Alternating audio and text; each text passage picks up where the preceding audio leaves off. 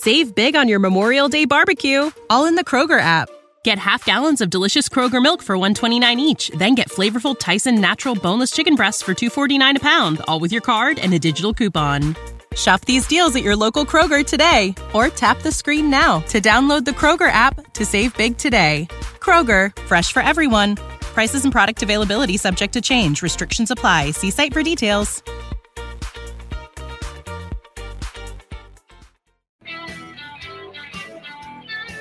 Sills! Game day. Game day, baby. That's a quick turnaround. That is a quick turnaround, say the least, man. Wow. I am going to throw something at you here, and then I want you to tell me.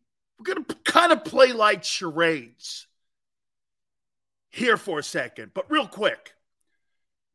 We want to throw this out right away to you guys. Listen, we have opportunities for you to win yourself some gift certificates. All you have to do, and you get a chance with our friends at Hooters to win these gift certificates and also some merchandise from JAKIB Sports and Hooters.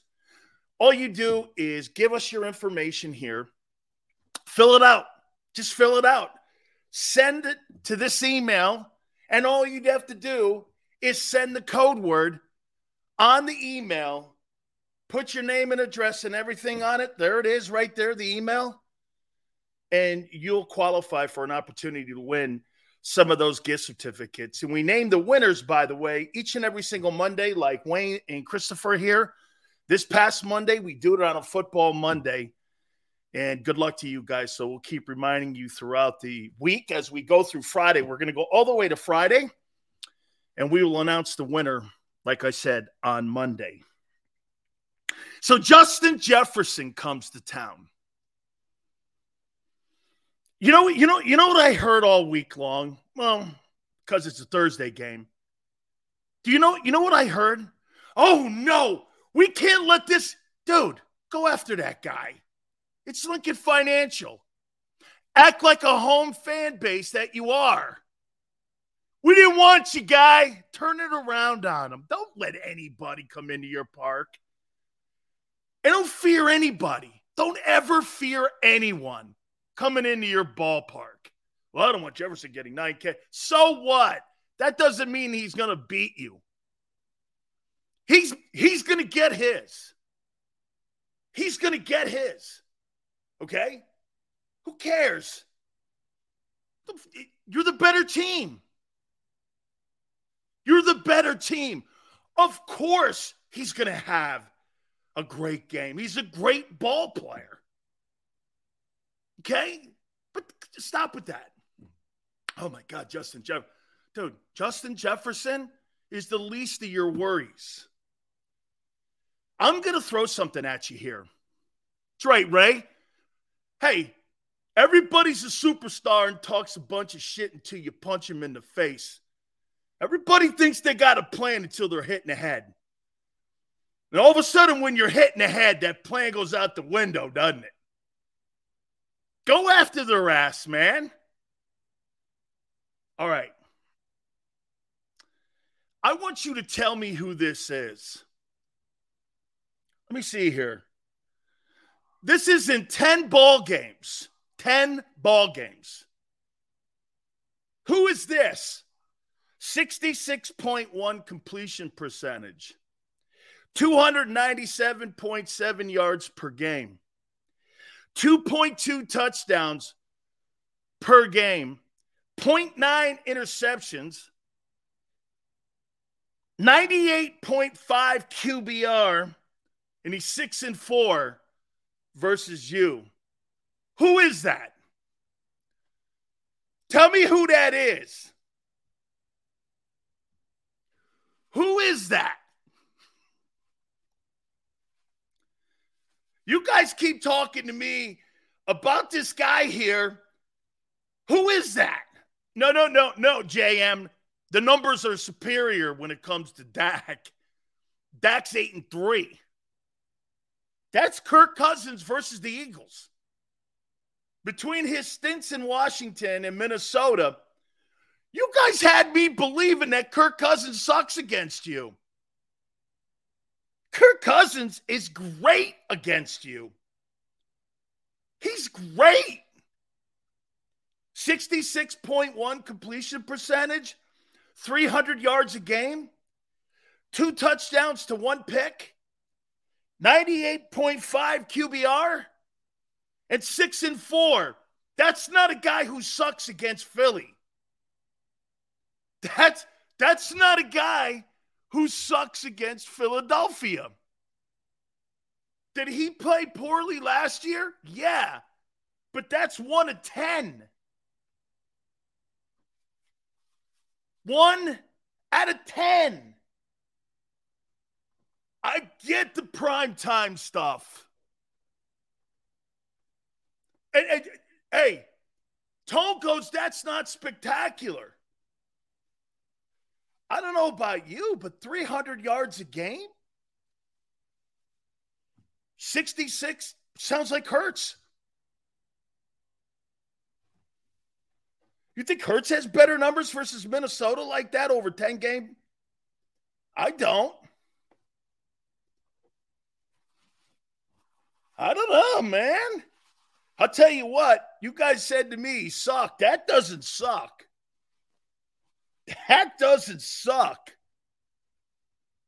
We're going to break it down here in a minute. I'm going to tell you what I think happens in the game. By the way, before we even get started, I do not believe the Minnesota Vikings can beat you. There, I'm going to bury the lead. I don't believe, okay, that they can beat you. And here's why. Let's get into this. Eagles six point favorites going into this thing tonight. Um, Bucks with a surprising win, especially when you see the numbers on what the Bucks did against the Vikings. Very unimpressive. Um, but what I think the Buccaneers did, they completely exposed so many holes on that Vikings defense that it, it, it was really evident where some of the weaknesses are on that defense. You want to hear a statistic?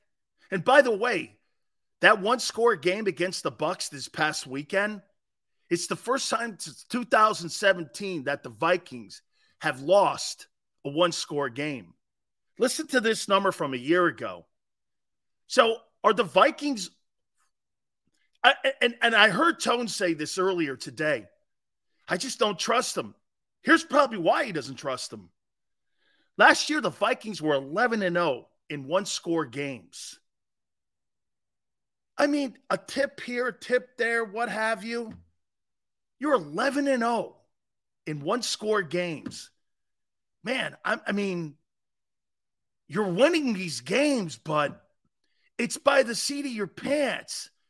And if you lose any kind of personnel in the process, those one score games completely turn the other way. I mean, and to me, can I say this to you about the Vikings roster? To me, when I look at the when I look at the Vikings roster, is it me when I say this? It just looks like it's regressing. I mean, you see, the Eagle roster's not regressing, it's just inexperienced. There's a difference. Like when I look when I look at the Eagles roster, here's what we're doing. Well, we got to wait for Sydney Brown to cook. We got to wait a little more for Jalen Carter to keep cooking. Jordan Davis looks like he's cooked. All that shit's trending up. When I look at the Vikings defensively, especially defensively, I look at them and go, why do I think they're regressing? I mean, I watched the Buccaneers who didn't do shit against them, beat them. And I'm like, when I watch their roster, I look at Minnesota's roster and go, I, I think it's walking the other way. You know, they got rid of Rick Spielman. They no longer have him as general manager up there. And I don't know. Look, I think the kid Addison, I think he's I think he's a great addition. He's an upgrade to Adam Thielen. He totally is an upgrade. I mean, but here, it's, it's it just looks like it's regressing. Now, the one thing about the Eagle offense, it's hard to believe, but the Eagles were outgained by the Patriots 152 yards in that game on Sunday. They had 152 more yards than what the Eagles put up on that Sunday performance. Lackluster, very uninspiring. They won for sure. You're the better team. But at the end of the day, it was uninspiring.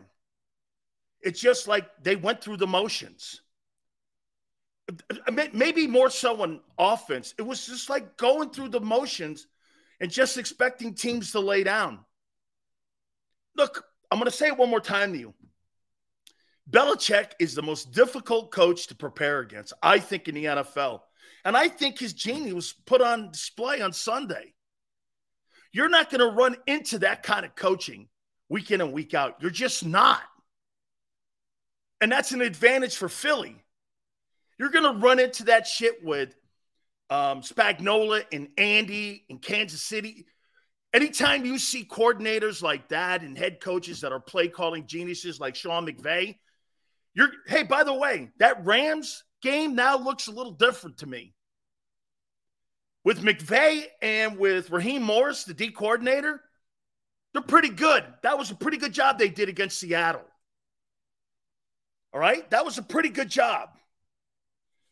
So I give you that. I do. And, and, and, and it's not an excuse. It's like, he's a great coach. Okay. Um, the losses are huge, though, for the Eagles on defense because of your depth issues. I mean, just to show you how absolutely ridiculous the comment that Peter King made when he said that the Eagles had the deepest roster. You guys lose a couple players and you look devastated in your secondary and clearly at linebacker. It just shows you there's certain people, as distinguished as Peter King is, who don't follow the Eagles. Nobody in their right mind would say that that's a great linebacking core with a help, healthy Nakobe Dean. Nobody would say that. Nobody. Okay? And now you're playing some dude named Job. Stop with the fact he's good. There's a reason there's first teams and second teams. Okay? Um the pass catching talent on the Minnesota Vikings is elite. I would put it in the conversation a step down from Philly because I think your tight end's better and I think your WR2's better than Minnesota's. But that's a good elite group, especially when you have the best wide receiver in the game on your football team. It's elite. By the way, they put up elite numbers. Once again, it had no issues with the offense here. Vikings, I mean, their problem again, you turn around and you go, so you ran the ball for 41 yards against the Bucks. I get it. The Bucks have a good front four. But why'd you get rid of Dalvin Cook? Okay, why'd you get rid of Dalvin Cook? Here's Kirk Cousins' numbers against the Bucks: 33 of 44, 344, and two touchdowns. That sounds shitty to you? That sounds elite to me. Justin Jefferson, nine catches, 150. The problem that the Vikings had was the fact that they couldn't sustain any kind of run game against the Bucs. I mean, here, here's what the Minnesota Vikings did to the Bucks. They held the Buccaneers to 242 yards in total offense and nine first downs. There were critical mistakes in that ball game that they had that basically, you know how the Eagles won the game? Well, the Vikings lost the game. The Bucks didn't win that game. They completely dominated them. But that's the difference between a team that's been going through one one score games for the last 4 years versus a team that's used to dominating. telling you something. The fact that the Eagles last year dominated opponents was clearly one of the reasons why they closed out the Patriots and why the Vikings lost to the Buccaneers. Because you're so used to being in these one score ball games. I mean, Minnesota has to play 60 minutes of football every game to win a game with all these one scores. Okay? So the point is is that the Eagles are prepared to win shitty games. I don't think the Vikings are. Like the Vikings aren't going to win a bad game. The Eagles will. The Eagles are they're they're more prepared because they win. Those critical games like that, they do what it takes. Okay, they do exactly what it takes when it comes to that. Um last year it was a complete domination. Complete domination by the Eagles over the Minnesota Vikings. I mean, Vikings can't turn the ball over tonight. If they want any shot at winning that game tonight, they have to be in a position where they do not have any turnovers. You can't have any turnovers in this ball game. If you're Minnesota, here's the end result here. I don't know about you, but I don't see where Minnesota can stop AJ Brown and DeVonta Smith. I just don't see the personnel on that side of the ball. I, I just don't see it. Where are you? St- how are you stopping them? One thing about the Patriots, the Patriots had the personnel, didn't they? And the schematics to do it. I know you're going to see a lot of the same stuff that the Patriots threw at Philadelphia Eagles, but you know, I, I, I don't see the personnel on the Minnesota side that makes me go like that. Look, we all said this. I think every one of us said this about um, the Patriots, or some of you, because some of you are so blind, you're idiots. But I think most of us went, hey, New England's got a great defense. I'll, I'll make this point to you. I think that New England defense could probably be right there with the Jets as two of the best teams in the entire AFC when it comes to defense. The Jets are better, but the Patriots are the second best defense, and that includes Buffalo. Okay? Buffalo's not the same looking defense without Von Miller on it. Okay? I mean, that's a good defense. Man, I don't, I just don't see. Loki goes Jalen 275 and two touchdowns. I, I would, if he's anything under that, I would be disappointed. I don't think they could stop their passing game. Now, here's the problem, though, that they go into this. Okay. Who's going to be the number one running back and who's going to be the back that you are more concerned about? Is it Jalen or is it Deon? Do you fear D'Andre or do you fear Hurts? in the run game. I fear Hurts. I don't fear D'Andre Swift. He's he's a really good player, but he's not an elite runner. He is a really good versatile player. As good as some of the guys in the league and maybe top 15. Okay? Maybe top 15 talent. But he's not going to strike fear in you. Why? Because even in game one, man, I thought we were going to see more screenplays. The Philadelphia Eagles refused to throw screen passes. They refused to help their quarterback out, dump the ball off. Brady made a 25 year career on dump offs. Dump it off. It's okay. Punting is okay. I mean, it's okay. I'd rather punt the ball than turn the ball over or have minus plays. You got to be patient against a team like Minnesota because Minnesota is a quick strike team. They can gouge you. They they are superior to your secondary and your linebacking core. They're superior. You don't have a better player on your defense. Like the best defensive player, I would say, probably in your secondary is Slay. Well, he's not better than Jefferson. And your second best guy is not on the field, which means you don't have a second best guy in the secondary. Nobody's covering Hockenson. You couldn't cover Hunter Henry. And you couldn't cover Gesicki. And Hockenson's better. Hockenson's better. He, you're playing against a better wide receiving core and a better tight end and a better quarterback than what you faced in week one. Now, I thought you guys told me that the New England Patriot O line sucks. And I even said, Do you understand that the New England Patriots are probably going to finish around 28th in pass protection in protecting your quarterback? Well, the Eagles didn't get home against a poor O line. That O line is poor.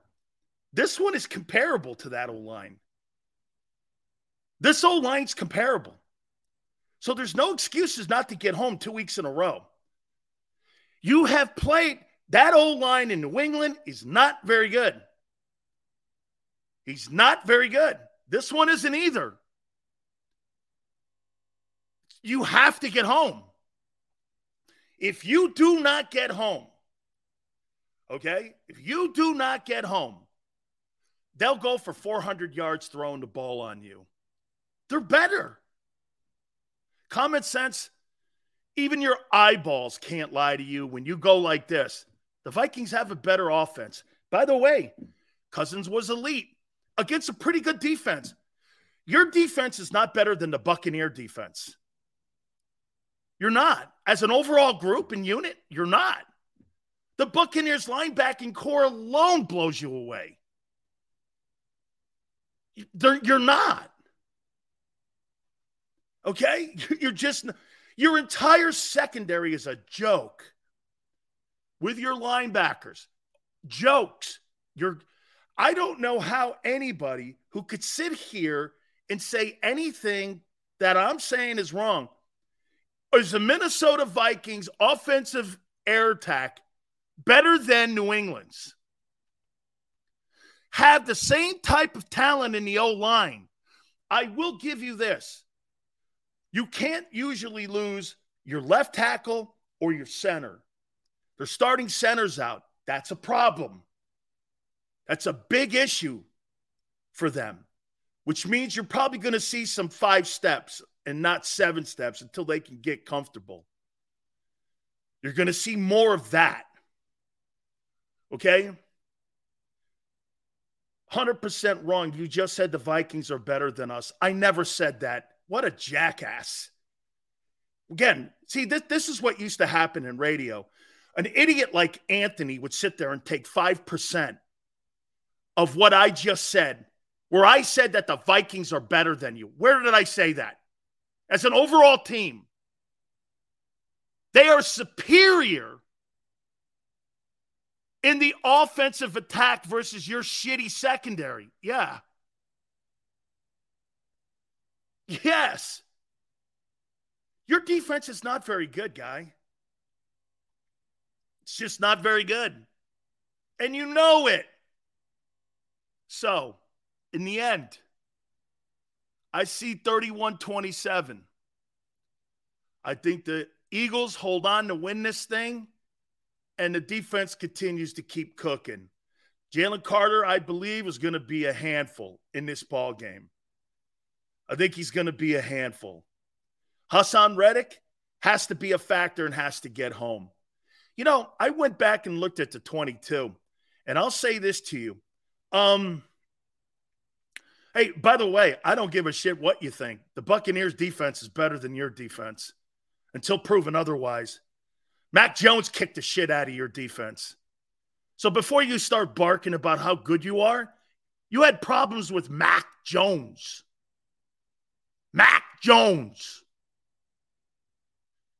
Mac Jones outplayed Hurts in game one.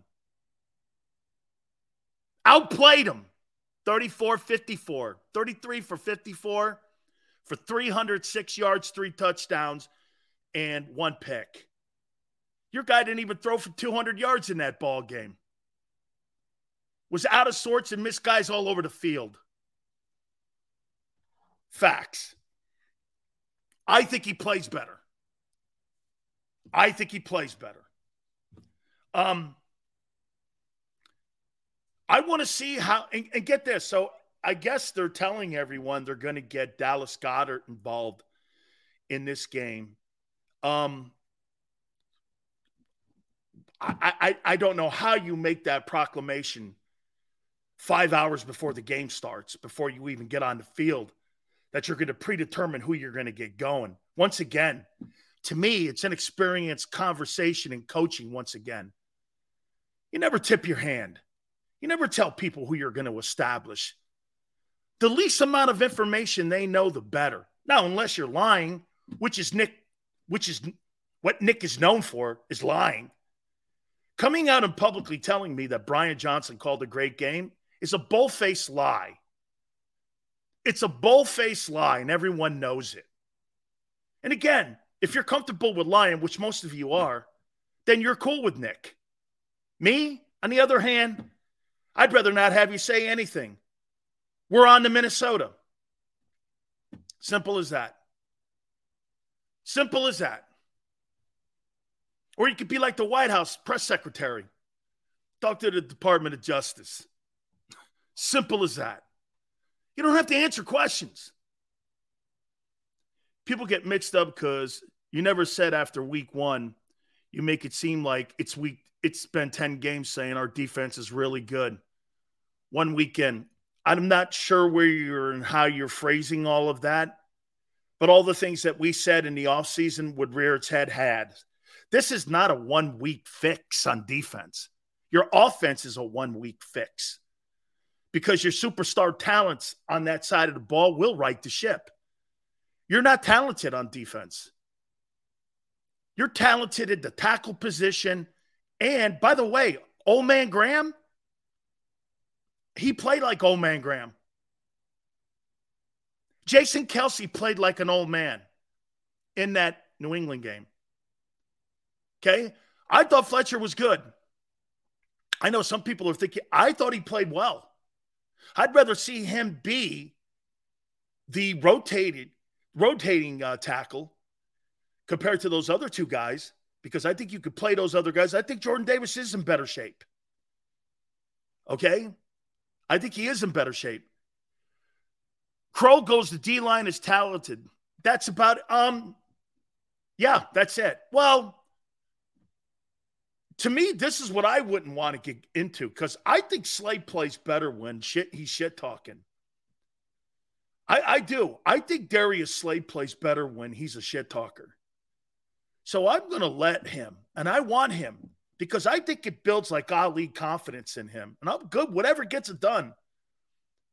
You know, as long as he goes to go over the top, I'm okay with Slay talking shit. I, I think it motivates him. Okay, I do. I think it motivates him. So, Eagle guy goes like this. So, Mac Jones outplayed Hurts. He did. Where did you see where he was better than Mac Jones in that game on Sunday? Mac Jones wasn't missing passes. I mean, pick six, you spotted him 16 points and came back and almost kicked your ass. Mac Jones. The guys that you said he's not, we're not even sure he's a starter in the league. Cousins is better. I, I, I love how people you can't change the narrative when when you're six and four. Hey, he's not underwater against you. He, I mean, almost a hundred quarterback rating. He's not horrible against you. Anyway, 31 27, somewhere in there. I, I, I think that the Eagles are better because of their offense, not their defense. Like, do I think Minnesota's defense? Wait, do I think that the with the injuries that the Eagle defense is that much better than the Viking defense? I do not. I do not. Full health, Blankenship, Bradberry, Slay, they're better. But when you got substitute teachers all over the secondary, you're a little better. You're a little better. Wheel says Carter had the fastest get off in the NFL this past weekend. He's an impressive rookie. Wheels, he is. I think he's going to be a force. I think he could be good as Quinnen Williams. So the Bengals offense sucks how they looked week one. I'm saying stop talking so much stock, ta- taking so much stock from week one. No, I think the Bengals are going to right the ship with their offense. And if you heard me, General, which you didn't, I said I believe that the Eagle offense is going to right the ship. You have personnel issues on defense, which means talent issues on defense. You can't fix that with so many blaring holes. You, you can't.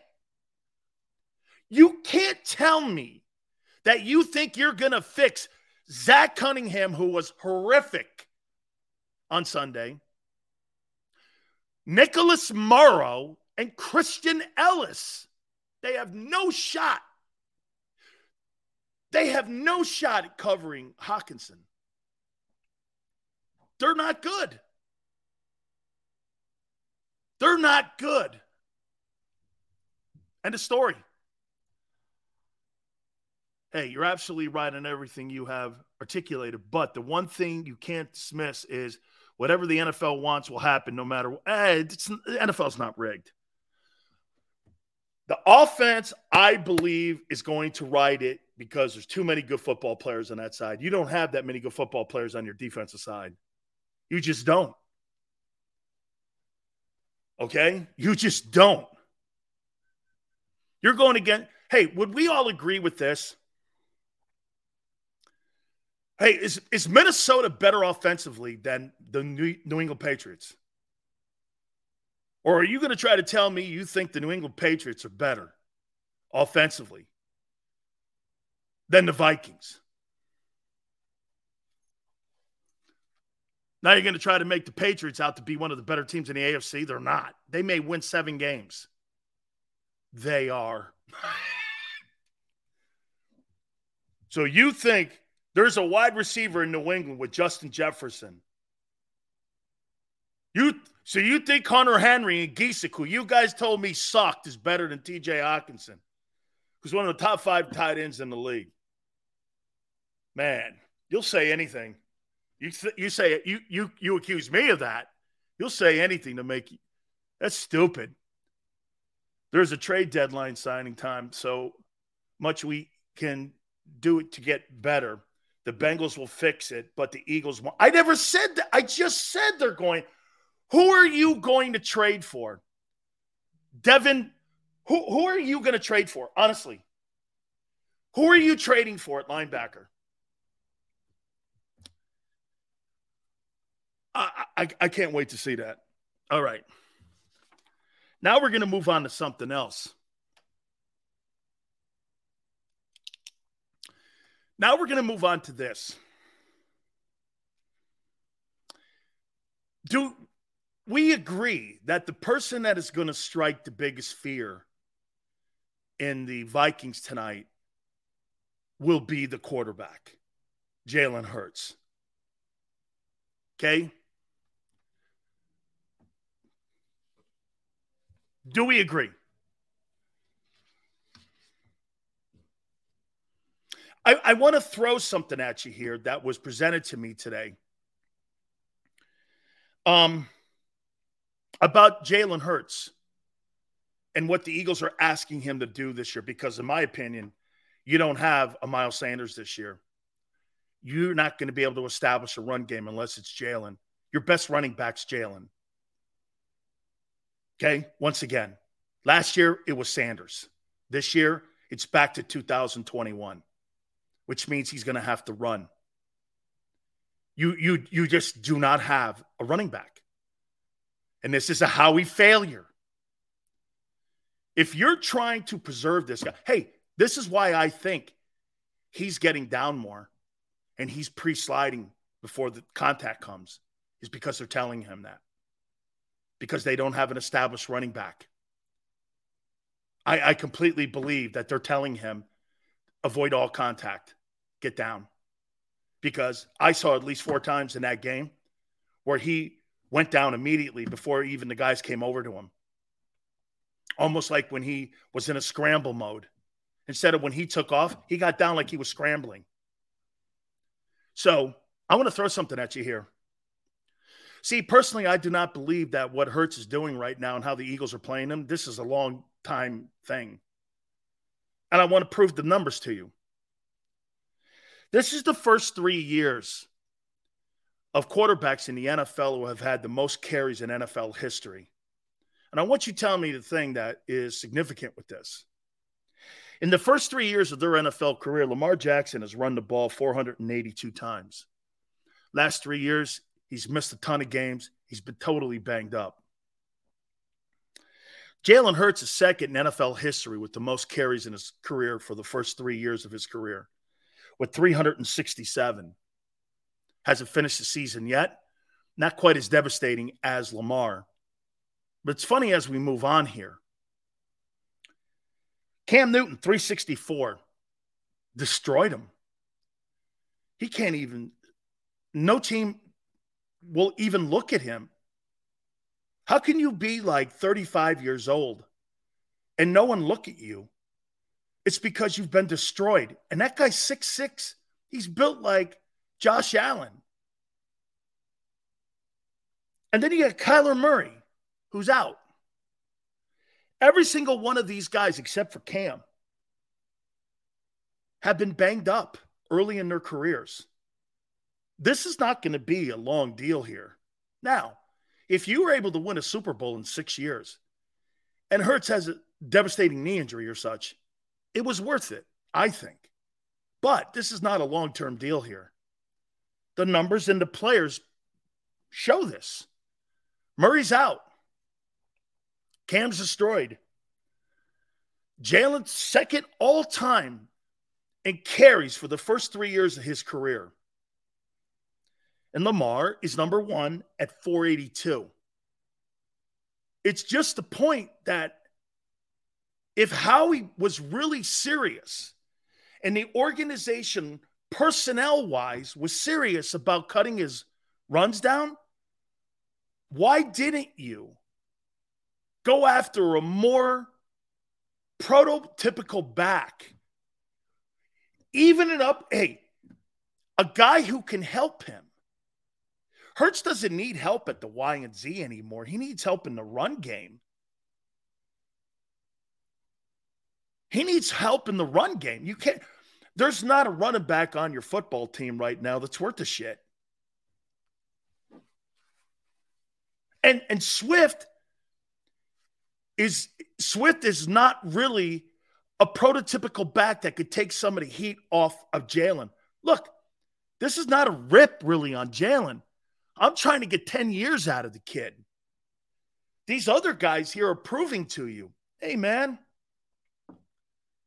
the wear and tear of being a dual threat quarterback, every single one of these guys is either destroyed or have been massively injured.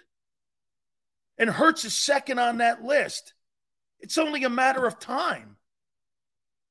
Now, if you know these trends, why didn't you help your run, why didn't you help your quarterback out?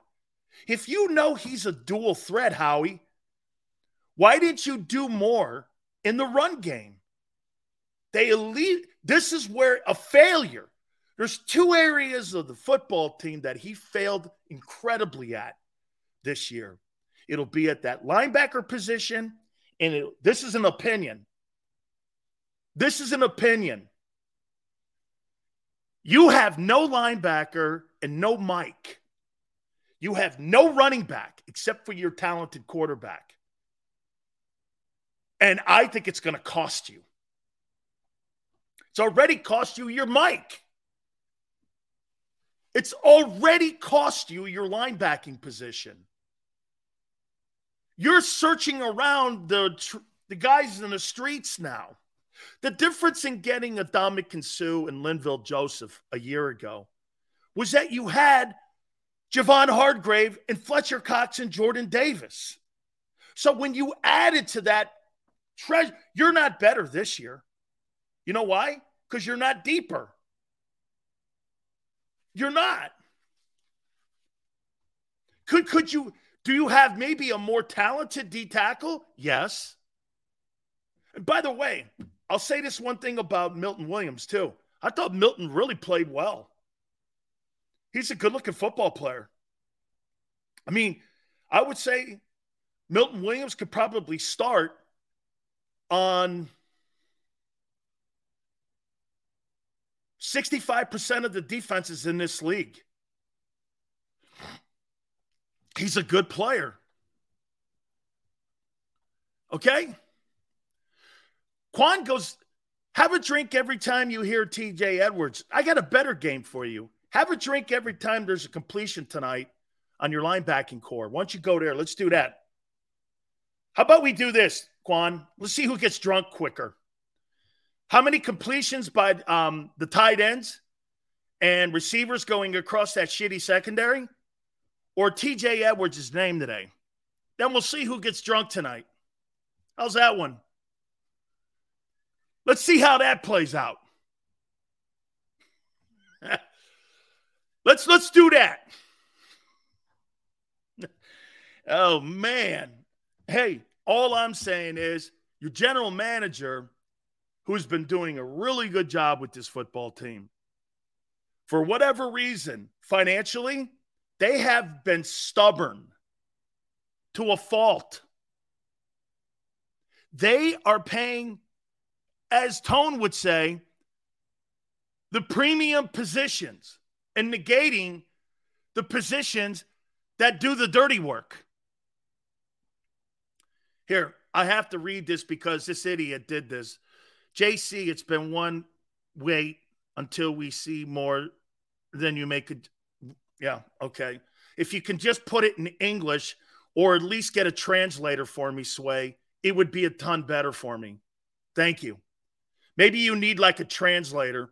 We'll work on that here at JAKIB for you because if you can't be like decent in getting your takes out, you're just burning money, dude. Just do me a favor. We'll get a translator for you. Okay? It's not, this isn't a one week dude. This isn't a one week thing on defense. It's a one week thing on offense. Okay? I was furious with his late fumble.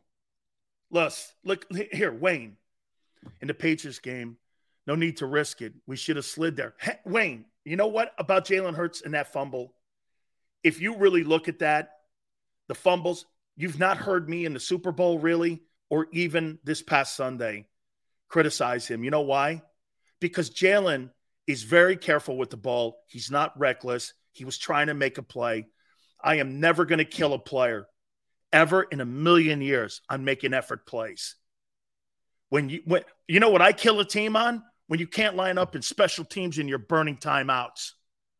That's where I kill a team. Okay. And or or you don't retool the team correctly in personnel, you point it out. Jalen Hurts fumbling there, he's making an effort play. He's trying to do something to move the sticks to keep his team in a position to win. Happens to everybody. We've seen the greats do that sometimes. Okay? He does. He he I have no problem with with Hurts is not a turnover machine. He's he's just not. So I, I get it. It was critical time. The Patriots got the ball. Um, you know, but here they were so you got to remember something about this group compared to last year. Okay? You got to remember something that's different. You know what's different this year? You're not going to have many opportunities to dominate like you did a year ago. You're just not because you're playing against good teams. So you're going to look at your team this year and go, Jesus, we're not dominating. Well, you're not going to get many opportunities to dominate because they're good too. Jalen Hurts had the highest percentage of on target throws among all quarterbacks in week one. And yet, okay, so Turner feels good about his week one. We we disagree. Okay. We agree to disagree. I thought he sucked. Turner, sure. Whatever. If you thought he was good and that was MVP football, that's for your eyes and for you. I'm not going to argue with you on that. Okay? Because that's your opinion and it sucked. He was terrible. Okay? He, he was absolutely terrible. Um, how many interceptions did he throw? Now you want to start doing turnovers? You want to go there? He had a turnover in the game. Same amount of turnovers that Mac Jones had. Mac Jones had a turnover, so did Hurts. There. Now we're even. Um you're not going to have as many opportunities at dominating this year like you did a year ago. Like when you see a game like New England, you're going to be in a lot more ball games like that this year than you were in games like you were a year ago. Just common sense. You're playing better people, better rosters, better coaches, better quarterbacks. So the chances of you having 13 drives versus this year maybe seven or nine is going to make your team look like you're not dominating because you're not going to. Most of the great teams that play in the NFL have to play tough schedules. I mean, did you really ever watch the New England dynasty? Let, let's do this. Think about this, for instance. Do you, do you remember the Patriots dominating teams? Like every weekend? Or were they like one score, really close games. Brady's playing a tight one. Why is that? Well, they play tough schedules because they're usually the champ and they don't get the same opportunities when they play shitbox teams. You got to remember something about the 2021 Eagles. You were coming off a four win season, you were playing turds in 21. In my opinion, what has happened here? The 21 season, okay, and then going into the 22 season, when you played those shitty teams, is fool's gold. You're good. Don't get me wrong. I'm not saying you're not. But you're not as good as you think you are. You're not. That schedule was riddled with a last place schedule. Coming off a four win team, that's how the league fools you. So this year, if you happen to have less wins, say you win 11, 12 games this year, I would say you're better than a year ago. I would say you're better. You're better. Better competition, bet against better quarterbacks. Dude, you if you win 11, 12 games playing the teams you play this year and you win your division, man, that is a great year for Hurts and the quarterback and for the unit itself. And you're going to come away going like this. We're here to stay. But if you start getting into games like you did with the Patriots and you start wobbling up and down like that because you don't have the proper personnel on that side of the ball, you're going to question yourself. You see, you've been fooled by your 22 uh, regular season record. You've been fooled by it. Because if you were that good, I mean, that roster was good. I'm not saying it wasn't. Everyone had career years going against the last place schedule. Gee, do you think there's coincidence to that? Or no, everyone just had a great year because they were playing star teams every week. Okay? All I'm saying is pull it back a little bit. Let's see how, again, the one thing that we came away with Monday and Tuesday, I completely agree with you guys. I think the offense is going to right the ship, man. I think it starts tonight. I don't see where Minnesota can defend AJ Brown and DeVonta Smith or Dow. I, I don't see where the Vikings. I just don't see it. And the problem the Vikings are going to have tonight What's the big problem the Vikings are going to have versus the Eagles tonight? What, what do you think the biggest problem they're going to have tonight? Running the ball, which means play action. They can't sustain drives. And the he's going to have, I would say this to you. I, I would be shocked, shocked if Cousins if Cousins doesn't throw the ball 65 times. I saw somebody say that I said that the Eagles would be two and five out of the gate. I also said you're going to the Super Bowl. Always finish the, the, the statement. Always finish the statement. Do me a favor. Don't cut the statement off. Finish it. I said you get to the Super Bowl too. Okay. So here again tonight, if you're if you're Hurts, Jalen's got to run the ball 18 times, 19 times tonight. Because I, don't, I don't believe he's the best back. You don't have anybody else back there. Or, or, or give it to Penny. Let's see what he has until he breaks down. He'll break down somewhere.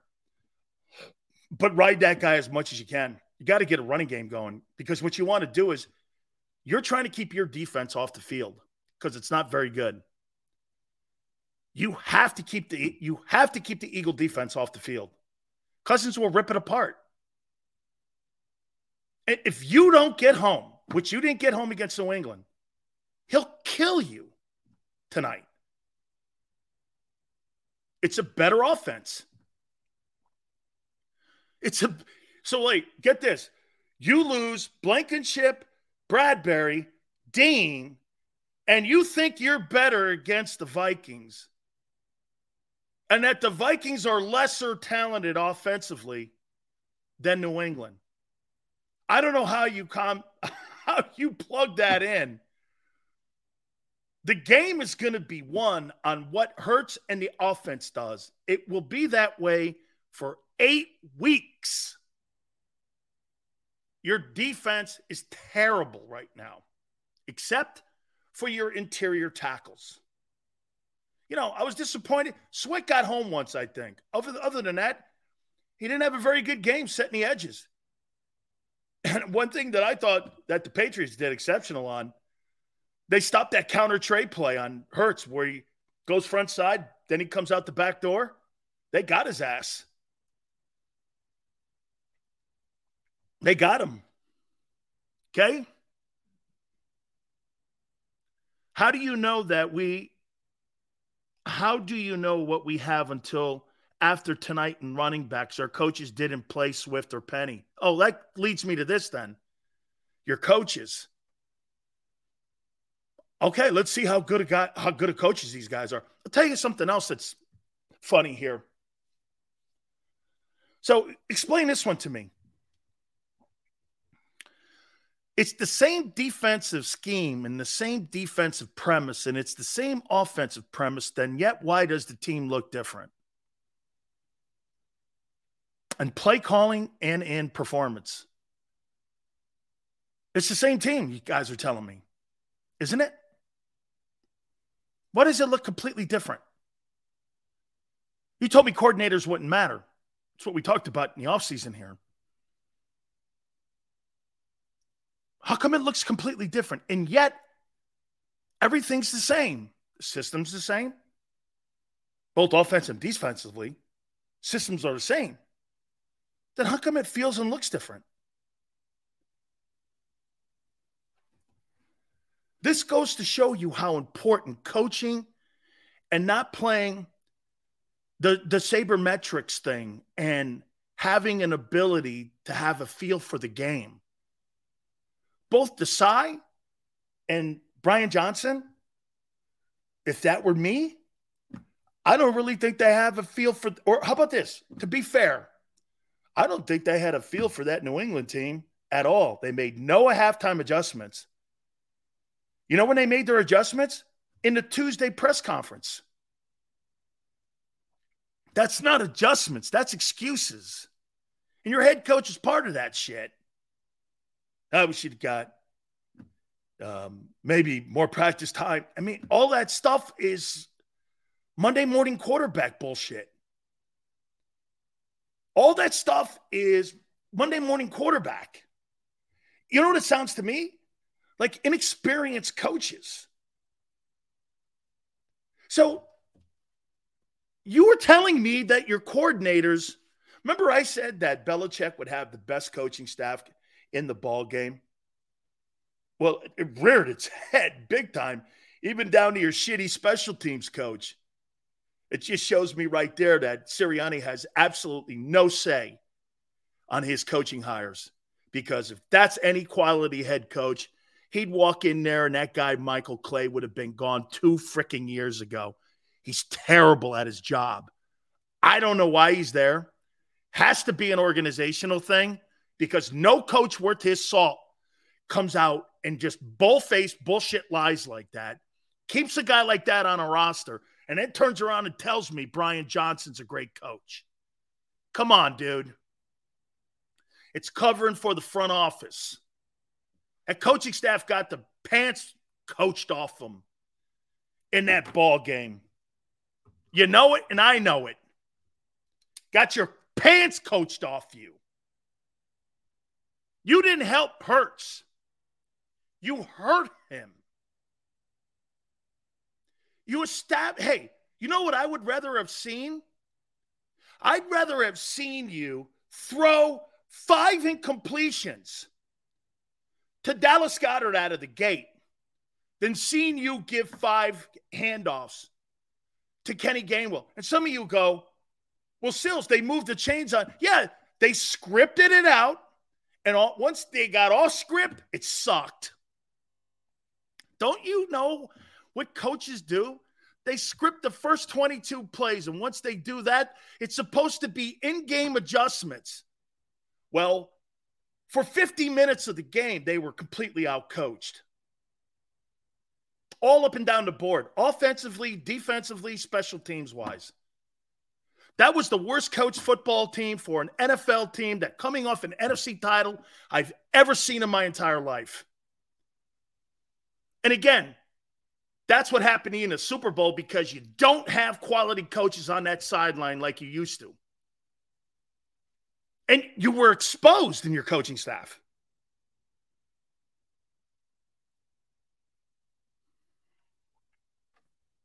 You, you, you know how you're exposed? When your coach lies on a Monday, tells you that your OC did great, fabulous ball game he called. you should have hired Eric Bieniemy. I don't know if Eric Bieniemy knows how to deal with a RPO type offense. So Jalen has to have a different coach. He just can't have a standard NFL OC. Okay?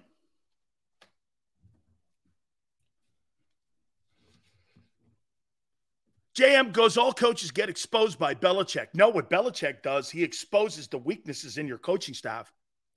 So you thought not to have any in game adjustments. Like, let me ask you this. After you looked at the play sheet so let's just do this if you're Brian Johnson. Hang on here. And you get into halftime and you see Dallas Goedert has no targets or catches. Does that cross your mind? Like, what are you thinking about?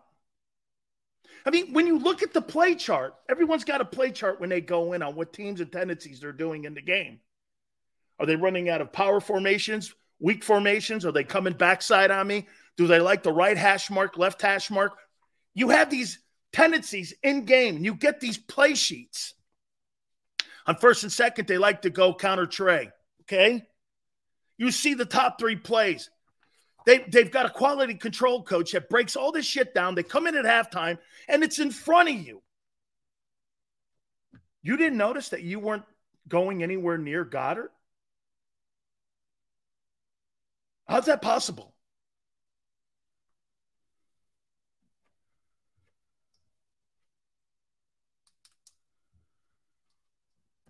Like I said on Monday, remember one thing.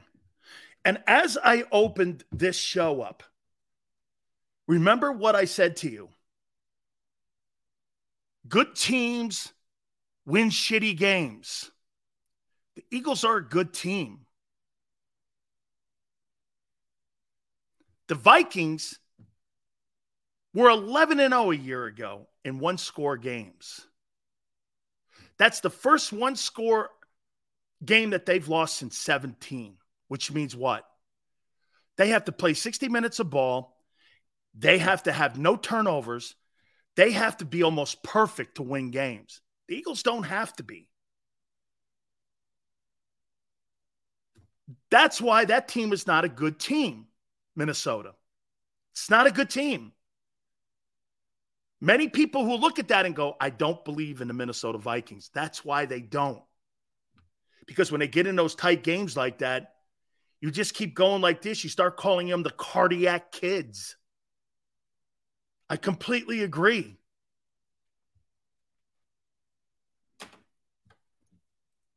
Eagles are better.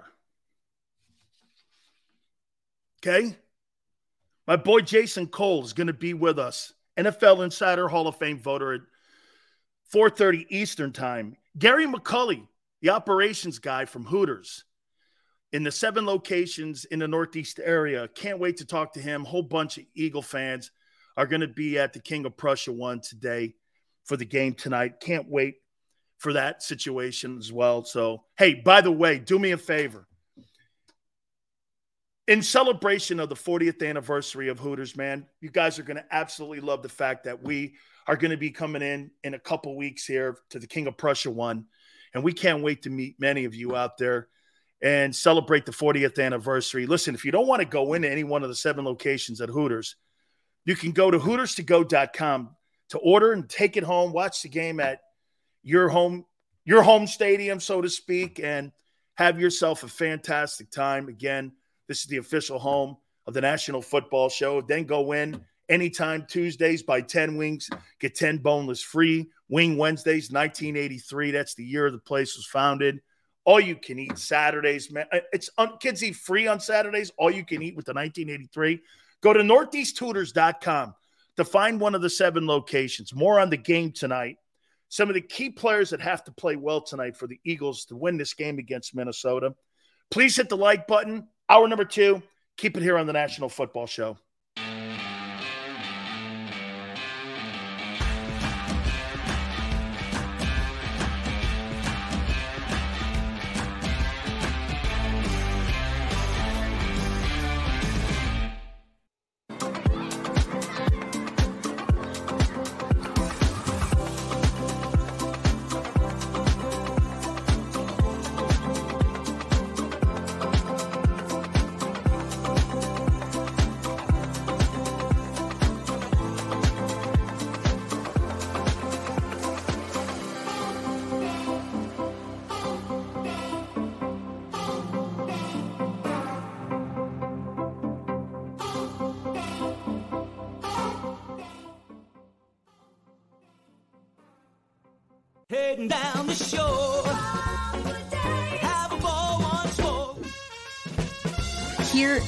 Imaginations run wild and time stands still.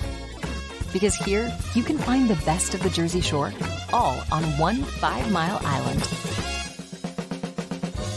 So leave the old you behind and get lost in the woods.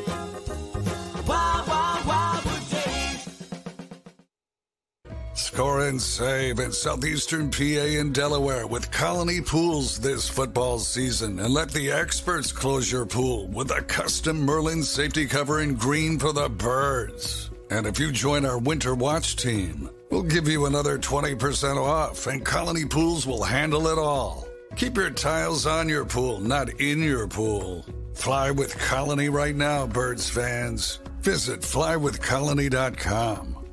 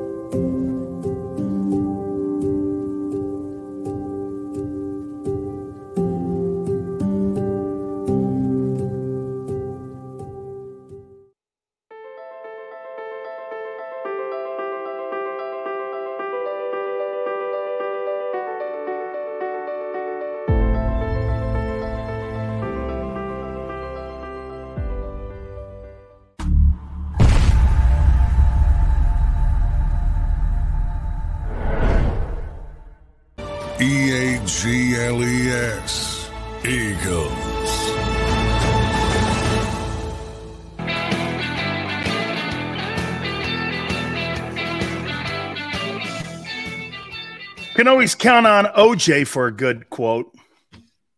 I know 9 11 was a horrible day for New Yorkers, but the Aaron Rodgers injury goes to a whole new level. Know how to drive it home there, don't you, OJ? so he thinks the Aaron Rodgers quarterback injury is more devastating than 9 11. I'm, I'm not I'm not going to go too crazy on that, but I mean, uh, hey, I, some of you in here who I say don't have any common sense, I know you got more common sense than that. I just, I, I, don't. I, okay, yeah, sure, all right, all right, Juice. Hey, by the way, next Tuesday, former Esiason's official. He'll jump on with us uh, next Tuesday, and we'll talk to the quarterback and get it. I think. Oh, excuse me, Wednesday it is. Yeah, it's Wednesday. We're going to talk to Boomer Esiason on Wednesday of next week. So Boom's going to take some time and join us. Yeah, the old guys have to play better. Brandon Graham and uh, Jason Kelce, they got to play better. Um, they were okay. Okay. Don't you guys understand what you guys have done here with this team? You have raised the bar so high. Hey, you know what's crazy? So you guys have raised the bar so high that when people like me say something about week one and that we're overreacting, but you're not overreacting on how high you set the bar, you contradict yourselves. It's it's it's just that's the frustrating thing. You have set the bar so high for your team. You have set the bar so high that when a performance like that happens, you immediately go to excuse A. Well, it's week one. Low hanging fruit. Ah, only week one. And yet you are the ones who raise the expectations, just like Jet fans. You're the ones. So when you get a little criticism for the expectations that you set, you get mad at people like me for pointing out those expectations haven't been met yet? You contradict yourself. It's not me contradicting because I don't change. That's you. Have you not set the bar high? What was that one thing they said, Tone? Super Bowl or bust. Right? Here comes another intellectual comment by Sway. I'm sure I haven't read it yet. Kick rock Sills. We hate you, bro. I'm, I'm very well thought out. Thank you. Hey, by the way, Sway, you know me, honey. I, I sit there and take that as love. You know, when you're beat up by your old lady every day, that's love to me. Thank you, Sway. I know you love me now.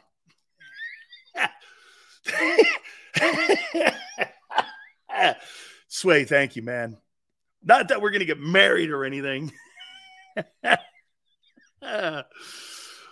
I watched a couple of all 22 film reviews on Sunday's game. It actually looks like the safeties were in position most of the time, but the LBs were absolutely lost, creating problems for everyone. Hopefully, they can clean it up. JH, thank you very much. That's a really cool, and thank you very much. We appreciate that. Yes. I thought the linebackers were getting Zach Cunningham. Hey, you want to hear this? I thought Nakobe Dean played better than Zach Cunningham until he got hurt. Zach Cunningham, man, dude, that was hard to watch.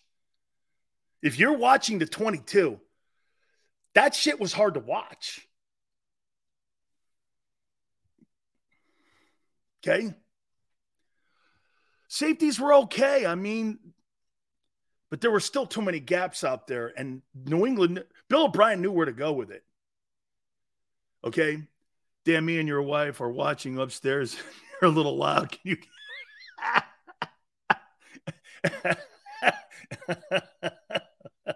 Okay, man. Thank you. okay, real. Sure. Okay. Yeah. Congratulations to you. That's exactly what we do here insult people's wives. Real man. Okay.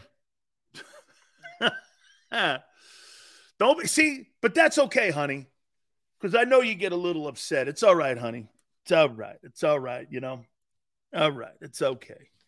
It doesn't upset me because I know I win when you do that. It's all good. Cole will be with us at the bottom of the hour. Hey, can I ask this question? What am I what am I doing now?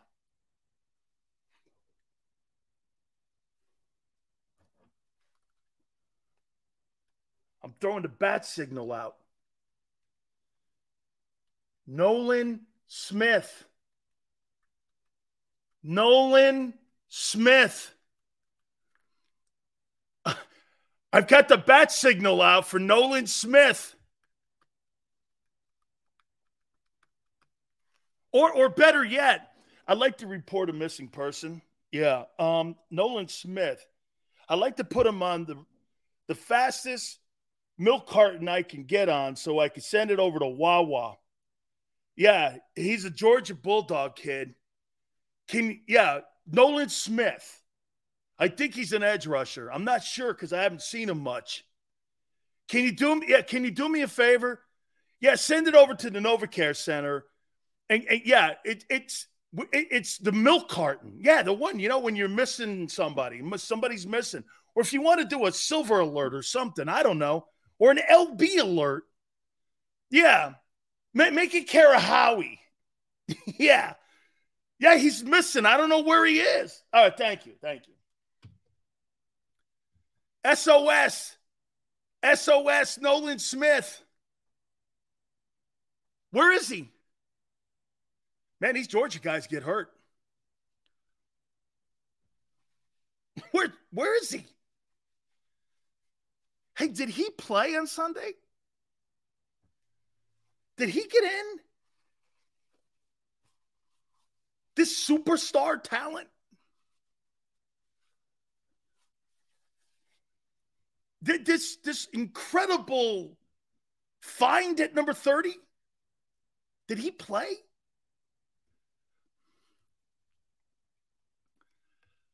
I mean, where is he? He had like eight snaps. So you'd rather play a guy with one hand than try to get that kid snaps? Solid. Solid. No, no, no, senor.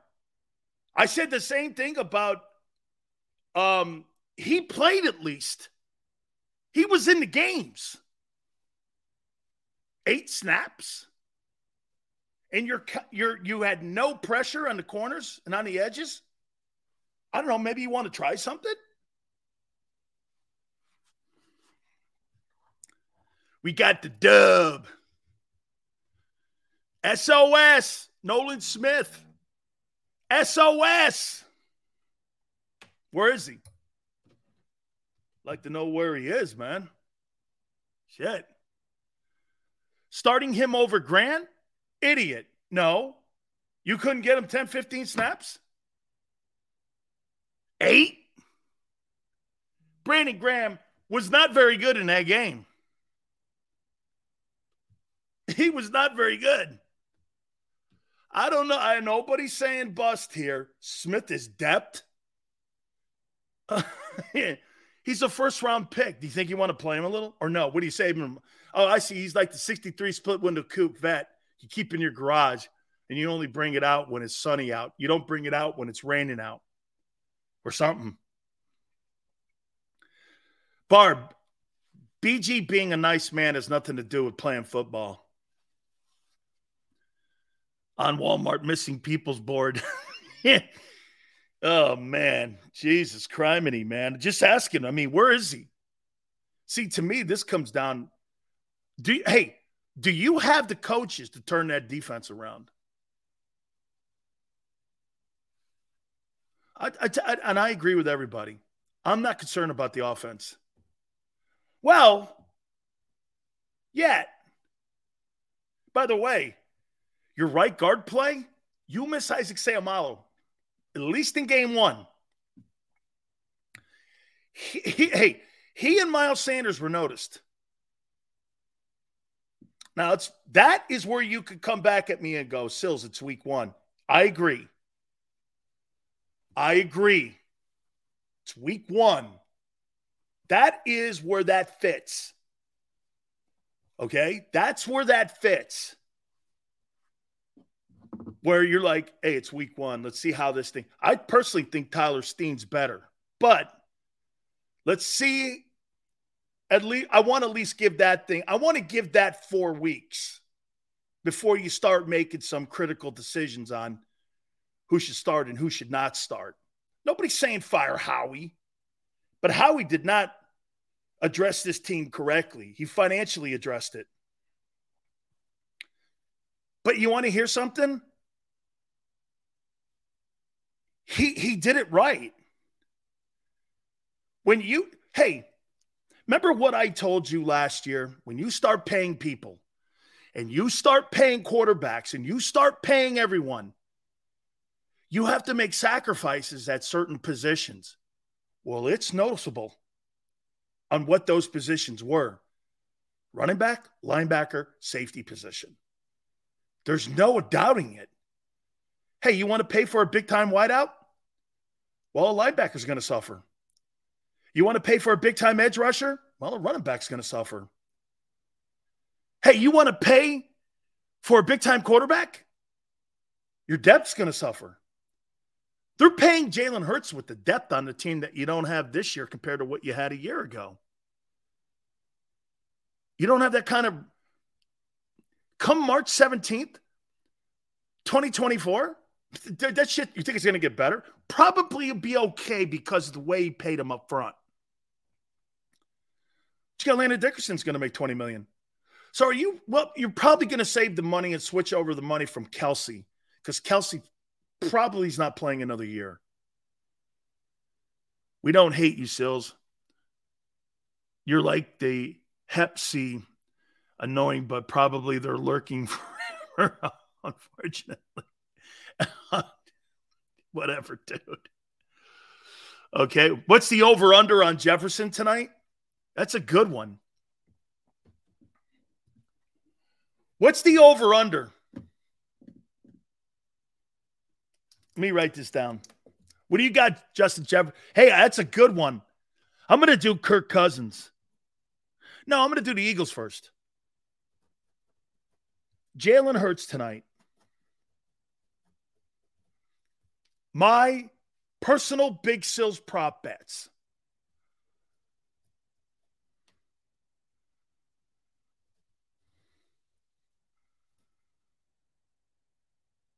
Okay. This is what I think Jalen does tonight. What do you think Jalen Hurts does tonight? I think Jalen Hurts goes for 275 yards in the air, 70 rushing, and it counts for two touchdowns. That's 345 yards of total offense. Is that a rip? Does anyone think that's a rip?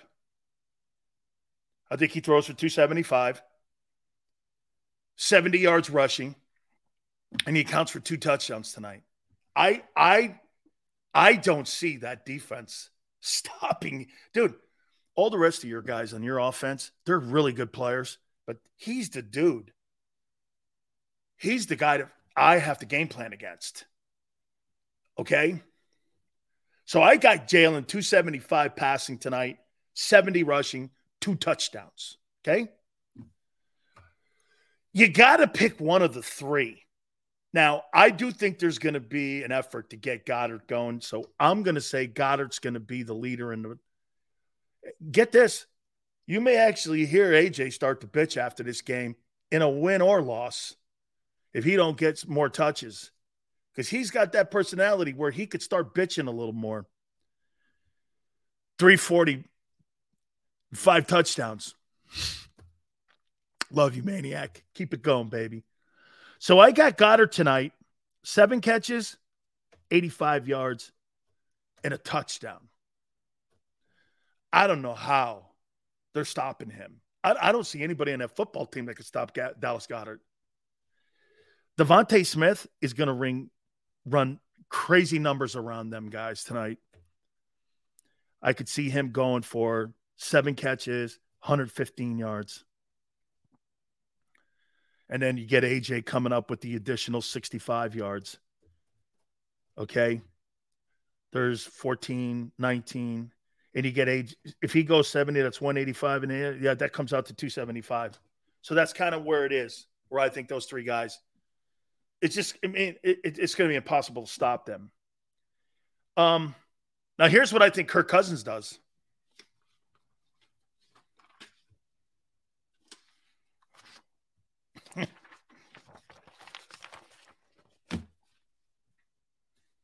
Here's Kirk Cousins tonight 375 yards, three touchdowns.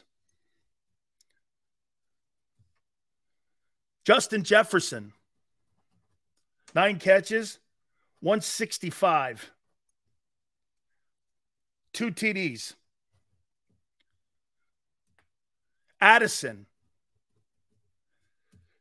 65 seven catches, 65 yards. and TJ Hockenson, 10 catches for 125 yards and a touchdown. Guys are going to be impossible to stop. You don't really have anybody to stop them. Who stops them? Darius Slay's not going to have another game on Jefferson. He's not going to happen. I will tell you that now. He will never shut him down again like that. That's not going to happen. Okay. However, if I'm Darius Slay, if I'm Darius Slay, I'm talking as much shit as I can to Justin Jefferson. And can I tell you the kind of stuff that I'd be saying to him? You want me to really tell you to, you know, you line it up, you stop him on a play. Honest to God, if I'm Darius Slay, hey, you want me to tell you why they passed on you? Jefferson, he's an emotional guy. This is how you talk shit on someone. Hey, you want me to tell you the truth? I had a conversation with Howie. You want me to tell you why? He said you have a character problem. Said that, you know, you get frustrated quick says you can't be counted on him in the clutch. What? All them yards you catch, which what have you won? Anytime you're in a critical situation, you don't show up. Dude, what do you think that would do to Justin Jefferson? He already wants to stick it to you. He already wants to stick it to you because you passed on him. You just walk up to the guy. Hey, you want me to really tell you how he told me last night, man? We were having our team dinner. You know what he said? He passed on you because of character. Said you don't have any. Says you'll never be there. He goes, you'll have a ton of yards, but when the game counts the most, you're never going to show up. hey, what do you think? Hey, you that he he might you might get him thrown out of the game. You might get him thrown out of the game. Okay? You might get him tossed. Seals has character issues. Yeah, this guy believes in the Queensberry rules of fighting. Hey, let's fight fair. Let's let's hey, nobody do anything illegal below the belt, nothing. Let's have all these Queensberry rules and you know, fight it out. man, I'm the dude that picks a chair up, and if I have to win, I'll win at any means necessary. I don't give a crap what it is, whatever that looks like good, bad, what have you. I want to win. I don't care what it looks like. And yes, I'm a poor sport. Okay. I'm a total poor sport. I don't like losing. I don't, but more so than anything, I don't like surrendering. Okay. Let's go there and Queensberry rules. I love those guys. Those guys are weirdos to me. Play by the rules. Yeah, that's what Bill did up there in New England all them years. Play by the rules. Yeah, I'd rather be the Raiders and remembered than play by the rules and lose Super Bowls. Everybody, let's go. Sway goes, Sills can't fight. Well, for one, for a, for a long stretch of the period, Sway, I was the undefeated heavyweight champion of the world. anyway, let's do this. So tonight, the guy that's got to really play great, and it's got to start with Hurts. And it also has to start with patience. Dude, just be a little more patient out there. If Slay keeps JJ under 100, no TDs, I want to see you formally apologize to Slay and wear his jersey. That never happened.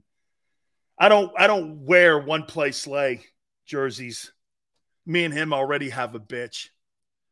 Okay? Yeah, no, not happening. One place, hey, hey, Slay wasn't all that hot against the uh, Patriots. Okay. uh, no, no, no. Sills would gas out in 20 seconds. That's why I'd pick a chair up, JM, and hit you over the head with it. I, I'm not going to run and turn around and be exhausted and have to fight. Not my age. I'm going to kill you right there. I'm kidding. Do you wear jerseys? Yeah, with my name on it. Yeah, with my name on it. And um, yeah, sure. I have no problem with guys wearing jerseys, man. I think if you want to support your team and you have a favorite player, you know, those remember something. The only people that complain about that are weird, weirdo, nerdy media guys who've never played a sport in their life. And if you you want to wear DeSean Jackson jersey, or if you want to wear a jersey that your favorite Eagle had, or Bill or Steeler, I don't have a problem with that. What's the problem? Shit, I could think of more things to get wigged out over than that. People wear. I, I love it when I see Eagle guys wearing Jerome Brown jerseys in the stands. I think it's great. Or Reggie White, or Seth Joyner jerseys, or Lane, or Jason Kelce. I think that's fabulous. You're supporting somebody who you revere and like, plays for your city. I don't know. I see people wearing Joe Biden shirts, Donald Trump shirts. What's the difference? What's the difference? Right? What's the difference between a person wearing a Donald Trump or Joe Biden shirt and a guy wearing a Jerome Brown jersey in a stadium? What's the difference? Hey, hey, JM, let me ask you this off, off topic here. Is that the same Wisniewski that's related to Leo Wisniewski and to Steve Wisniewski? Are, are, are they, are, did they, I think, didn't they all go to Penn State? Yeah, 93 was my number. Didn't they all go to Penn State? Is, is, that, is that his kid? Because I, I'm friends with Steve Wisniewski. Um, Sway, you should be rocking. Man, Reggie, you got a Reggie White jersey? Dude, hey, Sway, you got to post that for me, man, on my Twitter page. You do. I would appreciate that. Hey, man, how about this? Jason Cole covers the best sport on the planet. You see those TV rating numbers? I mean, the Thursday night game was insane. 27 million people watched it. Uh, the Eagle game got great numbers 24 million. It was absolutely insane. And our Hall of Fame voters here now, Jason Coley joins us. Jace, pretty good week one, huh? Jace, pretty good Losing week a little bit here. Can you hear me? I got you. Yeah, it was. Uh, yeah, I, I thought it was pretty strong. I mean, there was some sloppy play um, to be expected given how coaches deal with preseason right now and how little hitting there is. A lot of close games. I mean, look, you know, there's some, you know, Kansas City didn't look particularly good, but you know, losing Kelce's going to do that. Cincinnati looked looked awful. Philadelphia, you know, they won the game, but it wasn't particularly pretty. Um, and but that, but Sirianni explained it, and I think it's an adequate explanation. Your guys aren't necessarily going to look sharp week one. I mean, they were they were the only one of two teams that got outgained on an average per play that won in the first week. And that's Huh. partly because of that interception. And so they've got to be sharper the rest of the way, but that's what they did. Who do you got tonight? Minnesota, Philly. I mean, they they're losing a ton of people on injuries. Um, the Eagles, and you know, if you think about it, Jace, I mean, the Vikings they just kind of gave that game away. They held the Bucs to like something like nine first downs. Cousins went for three forty four. I mean, Jefferson was crazy great, and This is the story of the one. As a maintenance engineer, he hears things differently. To the untrained ear, everything on his shop floor might sound fine, but he can hear gears grinding or a belt slipping. So he steps in to fix the problem at hand before it gets out of hand. And he knows Grainger's got the right product he needs to get the job done, which is music to his ears. Call, clickgrainger.com, or just stop by. Granger, for the ones who get it done. it's a pretty good offense coming into Philadelphia I'll tonight. Who do you first like? I, I like Philly. Look, I think Philly's just a better team overall. Um, but it's a closer game than people would necessarily think. Like if they were playing at the end of last year, I would have said that Philly would dust them. Playing at the beginning of this year, I don't think that they're necessarily going to be. It's going to be as easy a game for the Eagles because the Eagles aren't sharp yet. So and and the injuries that you talk about. So there's ways to go um, for the Eagles to get a little bit better here before you start saying, okay, they're on a roll yet. But look, when you're playing 17 games, that's kind of built in. It's baked into the design of your season. Kirk Cousins, what do you make of him? I mean, you know, you know what's funny? If you look at the numbers that he has put up against Philadelphia here, going all the way back to his Washington days, I mean, he's put up some pretty decent numbers here. And you know what? I mean, Jace, I look at him as kind of like the floor, and then you gauge your team and whether or not you have an elite guy. I mean, 66% against the Eagles in his 10 games, 300 yards passing, two touchdowns, almost 100 quarterback rating. How do you look at him as a quarterback? Give me what what do you say when you say Kirk Cousins? What do you say? League, two words, two words, league average. League average. I just think league average, league average quarterback. I mean, now people will take that as an insult, okay, and that's that's the wrong interpretation because you're talking about league average among elite people, right? Like the most elite people who are playing eh, the most difficult position in all of sports to play. But he's a league average player, which say this. I think if you surrounded Kirk Cousins with a great team, you can win a championship with Kirk Cousins. But will Kirk Cousins raise the level of your team ever? No. I mean, he's along the lines of a Brad Johnson. He's probably a better version of Trent Dilfer. He's kind of like Alex Smith. He makes you competitive, he puts you in the game, but you better have really, really, truly special people around him. You know, if you think you're going to win something significant with him, that's my viewpoint on Kirk Cousins. And he's going to have stinker games like he did in the first week of the season, where he turns the ball over three, three times. Um, and you're going to have to live through that. So, you know, good player, not great, you know, not, nothing special. Let's go to the uh, Rodgers injury, the story of the week. Um, your takeaway from it, and obviously devastating for Jet fans. And you know what? For me, as a football fan too, I would say this to you, Jace. I really wanted to see what that thing looked like in New York, and I think we kind of got shortchanged a little bit. And I don't know. I'm not the biggest Aaron Rodgers fan, but I wanted to see it. Look, it sucks. I mean, that's the bottom line. It sucks that he got hurt, and not because of him necessarily, but because it is a great storyline. I mean, again, I always go back to this is soap opera for men. That, that, that's what the NFL is, right? Aaron Rodgers is a great part of the soap opera, isn't he? Like, Yeah. both from a how he plays, what he does, you know, what does that mean to people in Green Bay? What are they going to think? What do people in New York think? It's all part of the show. But more importantly, he's just a great player. Like if you don't if you watch Aaron Rodgers play football and you say and you don't say that's a great looking player, then you don't get it. You don't understand what this is all about because he is a great player. Even at age, you know, 38, 39, 40, He's an amazing guy to have out there and to watch. And I was looking forward to that.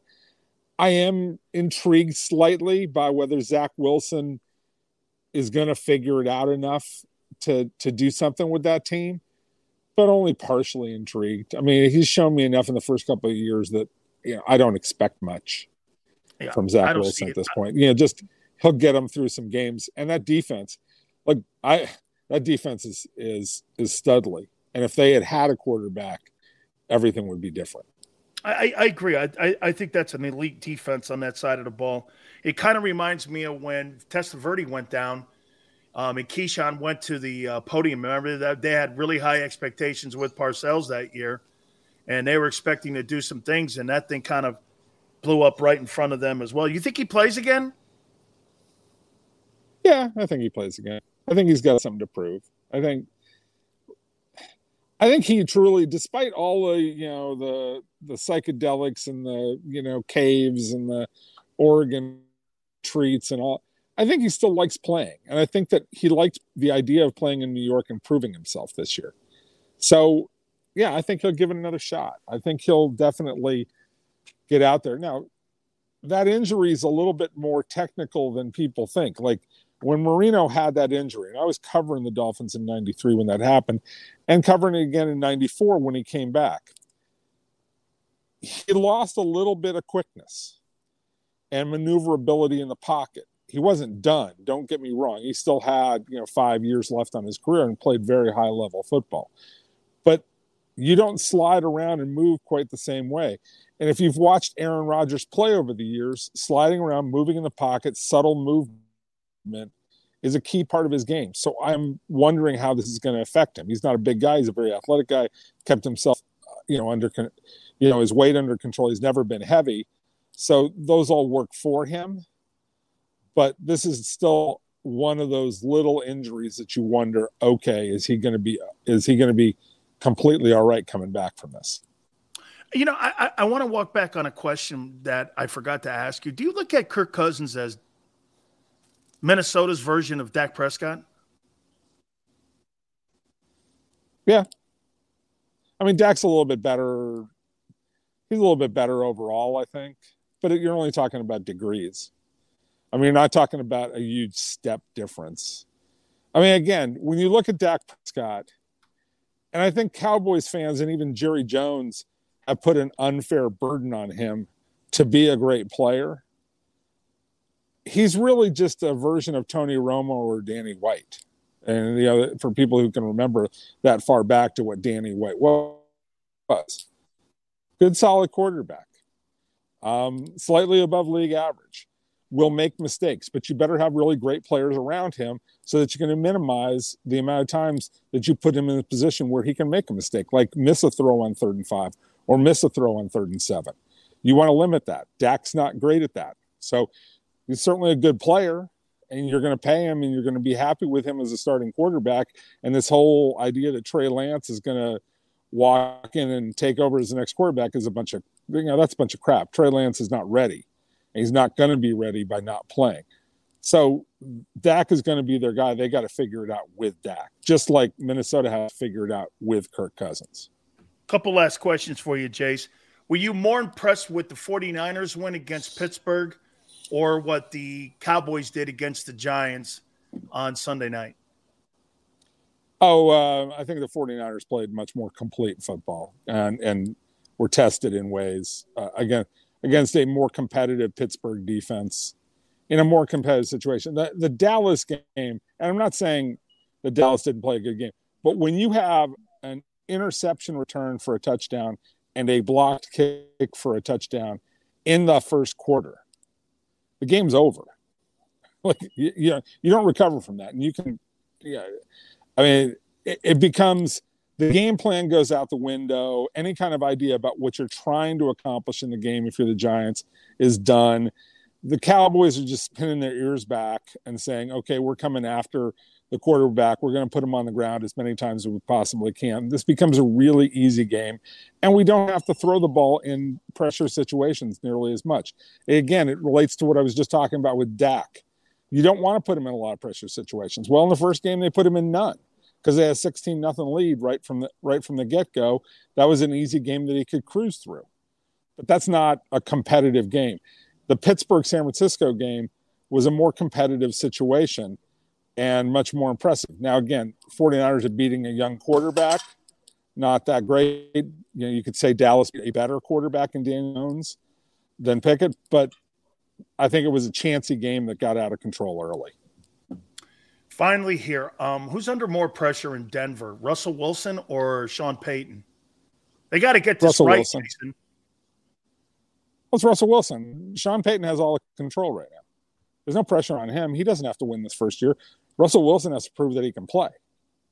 Because Russell Wilson, if he doesn't prove that he can play, Sean Payton will sit there and go, This is not the guy I picked.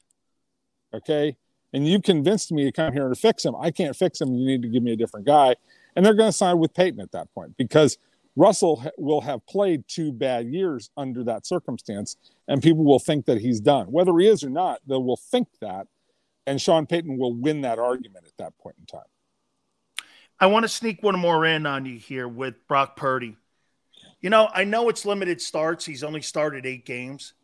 Um, Mhm. but boy, what I saw with him, quick release, it was like I'm not comparing him to Montana, but I'm comparing him to how quick he got the ball out of his hands, like Joe. And it's just he really, I mean, it just shows you a guy. To me, just looks like he played four years in college. And man, you talk about missing Trey Lance. You talk about the rest of the league missing this guy. He's a pretty damn good looking player, man. I mean, I just, I mean, if he was drafted Yes. in the first round, Jason, we'd all be going like this. Wow. Yeah, great. But because he was the last round guy, we still got questions. Is that the case here? Well, we still have questions. I think they're really mostly to his size. I mean, he's 5'11, six feet tall tops. I think the the comp for him a little bit better is probably Drew Brees um, because of his size and how he plays in the pocket. And most importantly, how quickly he gets the ball out of his hands. Um, and and look, both Joe and Drew were great at this. Okay, and any great quarterback, and, and people don't really understand this, but you as a defensive lineman understand this. It's the quarterbacks who can keep their eyes downfield and see receivers as they're moving around, not just from the pocket, but I'm going to do that little Elway spin to the left if I'm Brock Purdy, get out there in a little bit of space, and I'm still keeping my eyes downfield to see somebody come across and then flip it in there. And if I have to run, fine, I'll go and run. I'll get five, six, ten yards, whatever it happens to be that's out there if I have to. But I'm running with the purpose of I'm still looking for a play downfield. And that's what really great quarterbacks do because they keep their vision. Bad quarterbacks, and you see this a lot, they drop their eyes. They're looking around going, wait a sec, I just did this spin around. Where's the defensive tackle? Where's the defensive end? What's that? You know, I, uh, where are all the guys that I'm supposed to count? Guys who are really quick at it and see it, they know the field. They know where everybody is. They have a presence about them. And it's, a, you know, it's a very unique trait that doesn't have anything to do with size. It doesn't have anything to do with your 6'3, 6'4, 6'5. And I always made this comment. I remember seeing Heath Shuler when he was a rookie. And Heath Shuler was a good six foot four. He's a big man, right? Big kid. Yeah. He played like he was six feet tall because he was hunched over and he was looking down all the time because he didn't know where the pass rush was coming from. He didn't know where the defensive linemen were. He was confused in the pocket. He didn't see downfield. Brock Purdy is like 5'11, six feet. He plays like he's six foot two or six foot three because he's looking downfield. He's keeping his head up. And that's a, I mean, it's such an important skill to have as a quarterback and as an athlete generally. You have to be able to see what's around you. Absolutely. The great ones look downfield all the time. Jason, enjoy the game tonight, my friend. Thank you so much for taking time for me. All right, dude, be good. Jason Cole, Hall of Fame voter, our good friend, stepping in with us from Yahoo Sports. Uh, you can catch his work at Yahoo Sports. By the way, don't forget, folks, you get a chance to win yourself some gift certificates with our friends at Hooters. And how you do that? We give you an opportunity to fill out a form or your email address, all this information right here Then you email us, Show at gmail.com. You see a code word. You'll get an opportunity to get in line to potentially win yourself some gift certificates and some merch from both Hooters and JAKIB Sports. Simple as that. We will announce the winner on Monday. And again, this will run all the way through Friday. And we will announce a couple winners on Monday, like we did this past Monday here. So you get an opportunity to do that.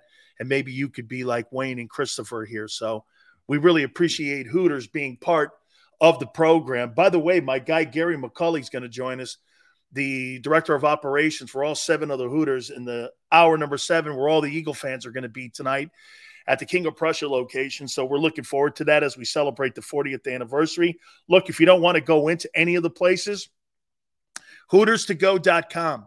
You can get the food, bring it back to your own stadium, your own crib, and enjoy it. And if you can, get to any one of the seven locations. Tuesdays, you buy 10 wings, you get 10 boneless free. Wing Wednesdays, a 40 year anniversary tradition. 1983, all you can eat. Kids eat for free on Saturdays. Again, northeasthooters.com. Find one of the seven locations nearest you for you to be able to go in and enjoy yourself. And when you go to Hooters, do me a favor. You tell them Big Sill sent you.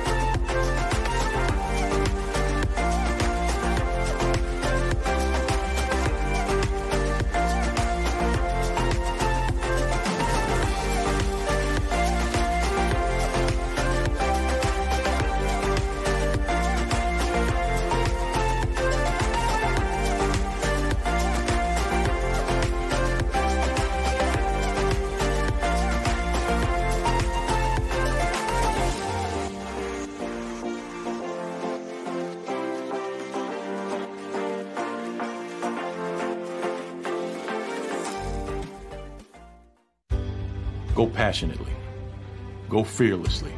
Go confidently. Go Birds! Go confidently towards your goals with First Trust, Philly's hometown bank for nearly 90 years, and the official bank of the Philadelphia Eagles. We're focused on getting you over the goal line. So go with conviction, go with trust, Go and go forward with us by your side. First Trust Bank, the official bank of Philadelphia Dreams. Oh, and go Birds.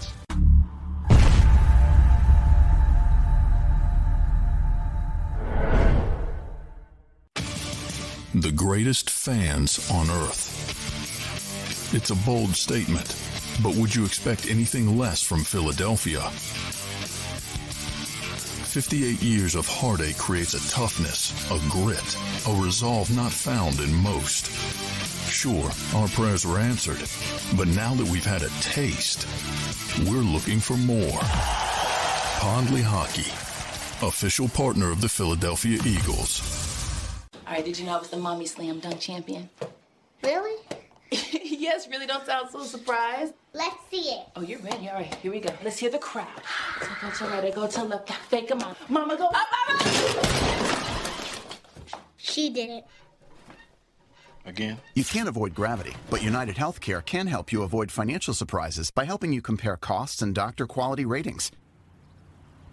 United Healthcare. Uh huh. E A G L E S. Eagles.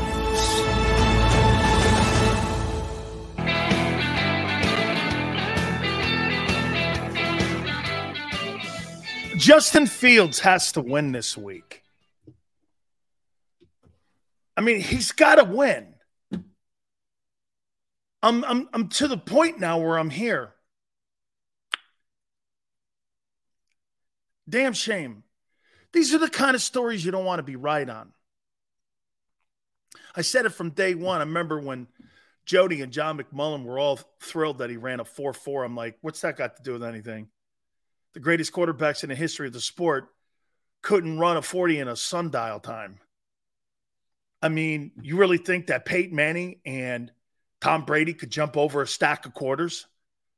I mean, those guys don't look very, um, very fast, or those guys don't look like high hurdlers.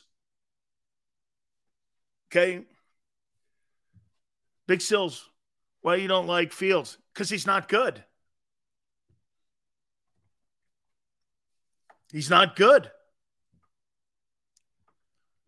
He hasn't. Hey, maybe if you want to play him in a position where you get the ball in his hand and you can find some, he's not very good throwing the ball, and it's just not getting better. Now, how much is it at the Bears?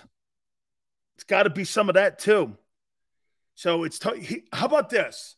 I think for best case scenarios for both the Bears and for Justin Fields, Justin Fields has got to go to a place where maybe someone can work with him a little bit better and help him. And the Bears have to move on to something different again. Because personally, I think it's a little bit of Fields not being what they thought, but I also think it's got a lot to do with the Bears not being able to develop quarterbacks. All right. Just, I mean, they haven't had a great quarterback in that place really since Jim McMahon. I mean, yeah, but Loki Hurts is 10 times the passer. That's a problem I have when certain people want to compare Jalen Hurts to Justin Fields. That's not a comparison. You know what I'm saying? Jalen's an overall better player than him. Not, I mean, does does Fields run better? Probably. But that does it shows you unless you can deliver the ball. You do understand what you're looking at with Justin Fields versus Jalen. What's the complete difference between those two dual threat quarterbacks? Justin Fields is a wildcat, true wildcat quarterback. A quarterback who can't throw, but is a guy you probably do in a wildcat down in the 20 and in the red zone. He's just not good. And it does it look like it's getting better? Terrelle Pryor is a great is a great comp. The problem that I have though when you start saying that and if you notice I I balked at it cuz I didn't want to stereotype it. But I mean playing another position to me is a racist comment. He should be allowed to fail at quarterback. Terrelle Pryor changed positions because he wanted to stay in the league, and it was his decision. So when media people start saying that, you might want to be careful with that. So to me, I'm never going to suggest that to Fields because that comes off as a stereotype. You know, nobody's telling anybody that Baker Mayfield should be a halfback. Okay. So you got to kind of kill, you got to kind of kill that conversation because I do think you bring stereotypes back when you go, hey, well, Field should play it there. I saw somebody on Twitter say that. I'm like, man, you, got, you might want to be careful with that. I'm just, hey, just be careful with that because you don't want a white guy saying that. You want Justin Fields saying that. Uh, maybe I should try something else here. Okay. Let's not forget. I mean, who was the receiver in uh, Hines Ward? Wasn't he a quarterback at Syracuse? I thought he was a quarterback at Syracuse back in the day, and he turned out to be a superstar player with the Steelers at wideout. Just saying, man. I mean, it's it's something you just got to kind of be careful when you start to make those conversations like that. I thought it was Amendola was was a, a quarterback in college too. Yeah, he was. Okay. He was. Baker Mayfield, more of a water boy. That's for damn sure. I don't think shit of him. Oh, he was at Georgia. That's right, Takeem. He was at he he was at Georgia. You're right. You're right. You're right. He's at he was at Georgia. That's right. Hines Ward was at was at Georgia. Very good. Good knowledge there. Way to go, Takeem. That's right. Randle El was a quarterback of Randall A. Uh, Ty, am I right? Randle El. was a quarterback at Indiana. Does that sound right? He was. Um, why do I? Why do I see Indiana for Randle El? Right? Was is it? Is it Indiana? Something I, I could I could I thought I thought I remember him in the Big Ten. Um, at at Indiana. Big Sales, I'm an Eagle fan, and I think Hurts will be like Fields without a good team. No, no, no, I do not subscribe to that. No, I do not. I do not subscribe to that. Hurts is better than uh, Justin Fields. He's a here, like I was saying.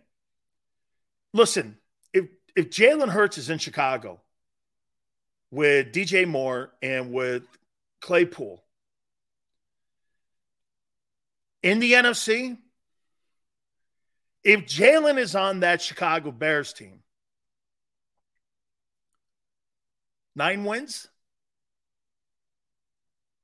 Sound right? Nine wins? Would you would you go nine? Nine wins? Right? Something like that, nine. If Justin Fields is in Philly, I think you win nine games. I mean, he, he doesn't upgrade the team. Why would I bring a guy who can't find wideouts in who is not the passer Jalen is? You see, here's what Jalen is doing. You know, you know, let me let me say this to you about Sean Payton. Sean Payton wanted Taysom Hill to be Jalen Hurts. He thought because he played at BYU, he could throw the ball around the way he did. Okay he he when when Sean Payton was doing remember when they gave him that nine million dollars a year everyone everyone went like this what? You're giving that guy nine million dollars a year? For what? He wasn't a very good quarterback I didn't think. I I just didn't. I think we'll see numbers put up tonight throwing the ball. Yeah I said 275 I said 275 tonight and 70 rushing, two touchdowns. I think he goes somewhere in that room. That's 345 yards in total offense for Hurts tonight if he's able to do that. Um, okay. Pink? Is it? uh, I never thought about it. Okay, Anthony, fair enough. Shedeur Sanders worth 10 million right now to Hey, you see that coach from Colorado State going after Deion? Man, that guy lives for that shit. I mean, another black coach talking shit on Sanders and all the gold stuff. I mean, man, I'm gonna I'm staying out of that. I just wow. I'm I'm staying out of that one. Hey, do you want me to tell you a little secret about the game Colorado State though? Folks, honestly, hey Tone, I forgot to tell you. We're either taping The Rock on Saturday or he's on Friday. And you want to hear you guys are getting an exclusive? Dwayne Johnson's going to be at the Colorado Colorado State game. What's cooking? It's not public yet. Dwayne Johnson's going to be there because it's an ESPN game. Okay. That's that's an exclusive for you guys. I talked to them last night. So, yeah. Okay. I think Colorado State has a shot, maybe. Maybe. I do, hey, I do want to get back on this topic to show you how the coaching is different in the pros compared to in the college game. Remember what we, hey, This is the same team or the same schemes, right? And we brought this up earlier, but I, I want you to I want you to think about it tonight. Think about it tonight when you're watching the game. It's the same theory on how you want to play defense tonight and how you want to play offense. Week one, it looked completely different than last year, didn't it? With the same thought process. Why is the field different? Because coordinators, and you're going, you have a different guy. This is what happened to Carson Wentz after Frank left. Some of you, some of you go like this. Here, Doug Pederson is a really good play caller. Frank Reich is a really good play designer. That's what you had in those two. As a Dallas fan, I feel very confident against Jalen and the Eagles with Dan Quinn calling plays and Dak with his success against Philly. You should. He's eight and three, and he owns them. The Eagles have a problem with Dallas. And Dallas's defense is better than Philly's defense. Today, today, it's better. Okay? Today, it's better. That once named, Very good. All right. Power hour coming up. Guys, we're getting, and girls with Barb, we're getting closer to game time tonight. I cannot wait. By the way, if you want to stay in touch with Big Sills during the game, at Dan Sileo Show over on my Twitter, I'll be typing stuff out too, just so you know. Hey, Gary McCulley, the director of operations from our Hooters in the seven locations in the Northeast area, is going to join us just for a couple minutes, tell you what the atmosphere at Hooters is going to be all about. We can't wait to talk to him just for a couple minutes there. We'll get his thoughts. And I'm going to reset here on what has to happen tonight against the Minnesota Vikings. I and look, I'm going to bury the lead here. I think you're better. I think you're better because your offense is better all around. Okay? But I do think there's some holes where Minnesota can exploit. Power hour coming up. Hit the like button. Keep it here on the National Football Show.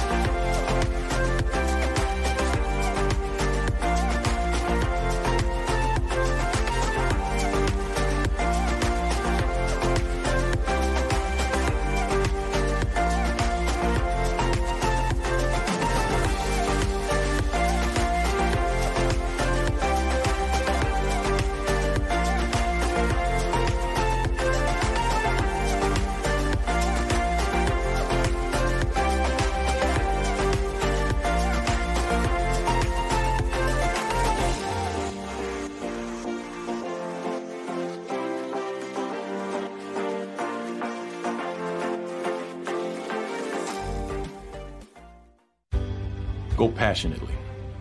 Go fearlessly. Go confidently. Go birds! Go confidently towards your goals with First Trust, Philly's hometown bank for nearly 90 years, and the official bank of the Philadelphia Eagles. We're focused on getting you over the goal line.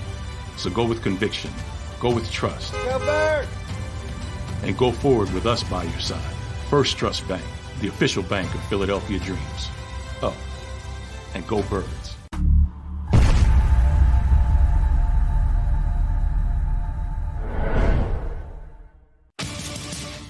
Greatest fans on earth. It's a bold statement, but would you expect anything less from Philadelphia? 58 years of heartache creates a toughness, a grit, a resolve not found in most. Sure, our prayers were answered, but now that we've had a taste, we're looking for more. Pondley Hockey, official partner of the Philadelphia Eagles.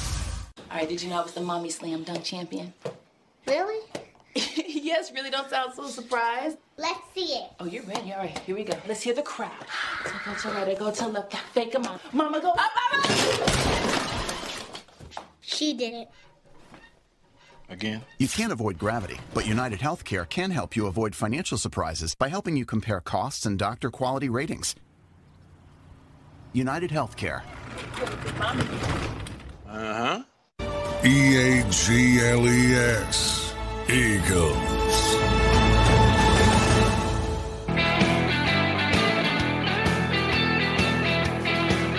Angelo hated Andy Reid. Oh, I'm not on that page. Nah, I'm not, I'm not on that page. I will say though, to Angelo's Angelo Cataldi's defense, this Andy Reid in KC is better than the Andy Reid, obviously, in um, Philadelphia. But obviously, the quarterback position dictates that. I wonder if he doesn't have Mahomes in Kansas City, if he could have still won Super Bowls in Kansas City. Do you think? With his approach and how he handled himself in Philly? If he doesn't have, wait, because you guys say this, Sills, Belichick had Brady. Well, Andy Reid has Mahomes. You have to apply that to Andy, don't you? So is Angelo right? Let me ask you this. What what some I just I just saw this on my Twitter because someone said he hated Big Red and I was like, "Wow, really?" I hate take away from a guy's genius, but having Mahomes makes your room for error greater. Spoken like the mayor of Philly, Tone. Tone Tone knows Tone is becoming a very very good broadcaster there because that's spoken like the mayor of Philadelphia right there. That's a nice way of going like this. Eh, he didn't get it done in Philly. and that guy in Kansas City makes him look like a genius. He's not wrong. Damn, Tone. Robin, everyone are rubbing off on you, man. Holy cow. Tone's running for mayor. yeah. Nicely done, though. Absolutely. Nicely done. See, Tone's more articulate to me. Absolutely. I just say this. That guy, he don't have Patrick Mahomes in Kansas City. That guy ain't winning Super Bowls. And aren't you looking him in the same light as you look at him when he was in Philadelphia with Donovan McNabb? I mean, you guys like to come in here and you guys like to say this to me. Well, Belichick had Brady. Well, guess what? You don't you don't have. And so my takeaway, were you happy with the Andy Reid era in Philly? Were you happy with the Andy Reid era in Philly? You were right there and almost there. Donnie was happy with the Andy Reid era. Eh, eh, was happy with the Andy Reid, ultimately unsatisfied. They were always in the mix.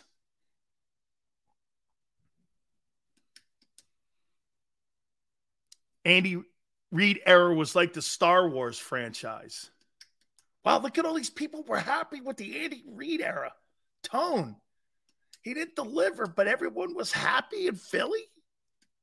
Man, little, little, little, little shocking. Wow, damn. You guys were happy with the Andy Reid era. Interesting.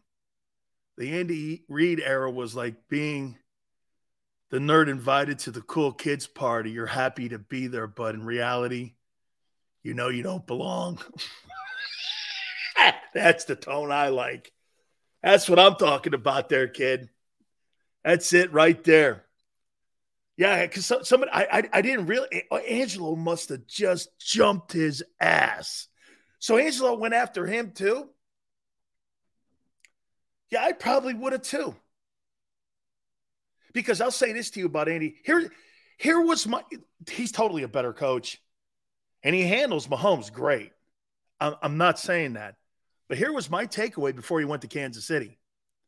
That guy cannot clock manage in the second half.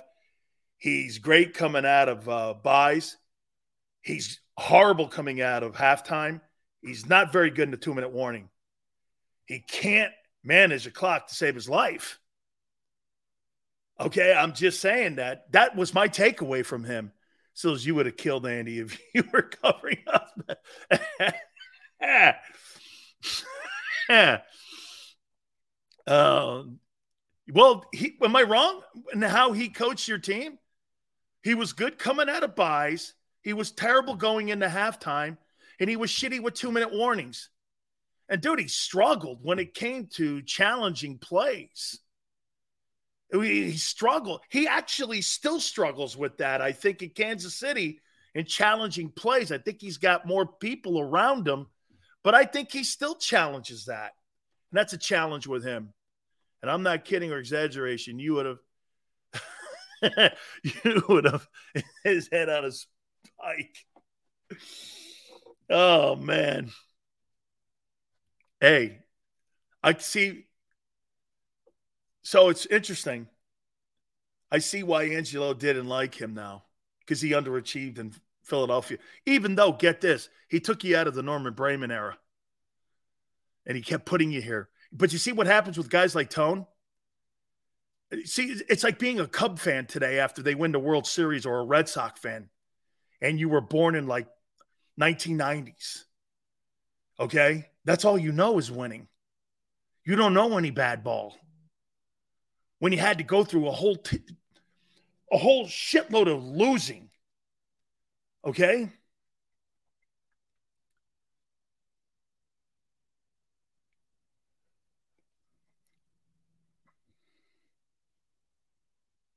Um, let me, I got to do this for our guy McCulley here.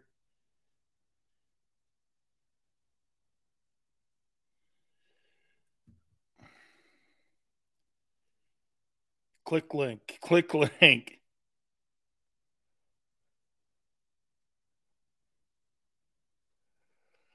So, yeah, no, I just, I thought that was interesting. Andy Reid and Chip Kelly crawled so Doug Pederson could walk. Okay, fair enough. Fair enough. All right. I want to reset this.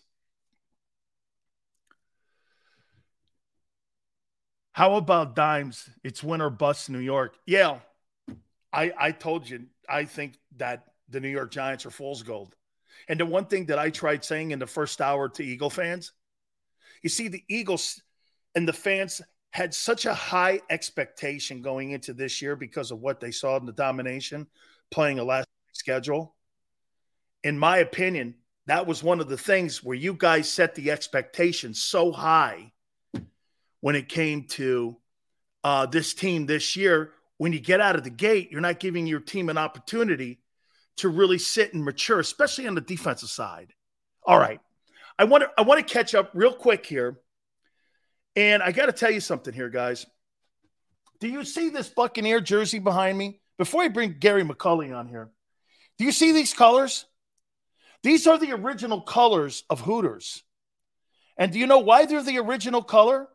Because it was first a local restaurant in the Clearwater area, founded by Ed Drotsky, Bob Passwater, and Denise Williams, and all them.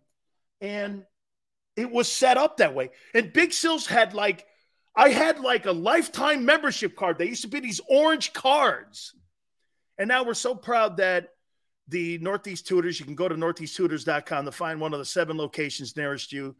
The proud home of the National Football Show with Big Sills. We bring in the director of operations, Gary McCulley, here with us. Gary, thank you so much for spending time. Big night tonight, man. Game night Eagles, home of the Eagle fans there around the Northeast area. Thanks for doing this, brother. Absolutely. Go those Eagles. Dude, I mean, the journey for you, I mean, how long you been involved with the company? um, my life started in West Palm Beach in 88, headed to Atlanta, went all the way up to Baltimore to open the Inner Harbor with Hooters of America, out to Texas to open up San Antonio Riverwalk, back to the Midwest, where I ran into my partner now, and we stayed there for about 10 years, and then East Coast for 23 years now. Man, that's phenomenal. And, and you have seven locations now in the Northeast area, right? Yes, we have seven. We survived that COVID thing with those strong seven stores and three other bars and a deli. And uh, hey, that was crazy times, but it's nice to have big crowds back together in bars and restaurants making it again.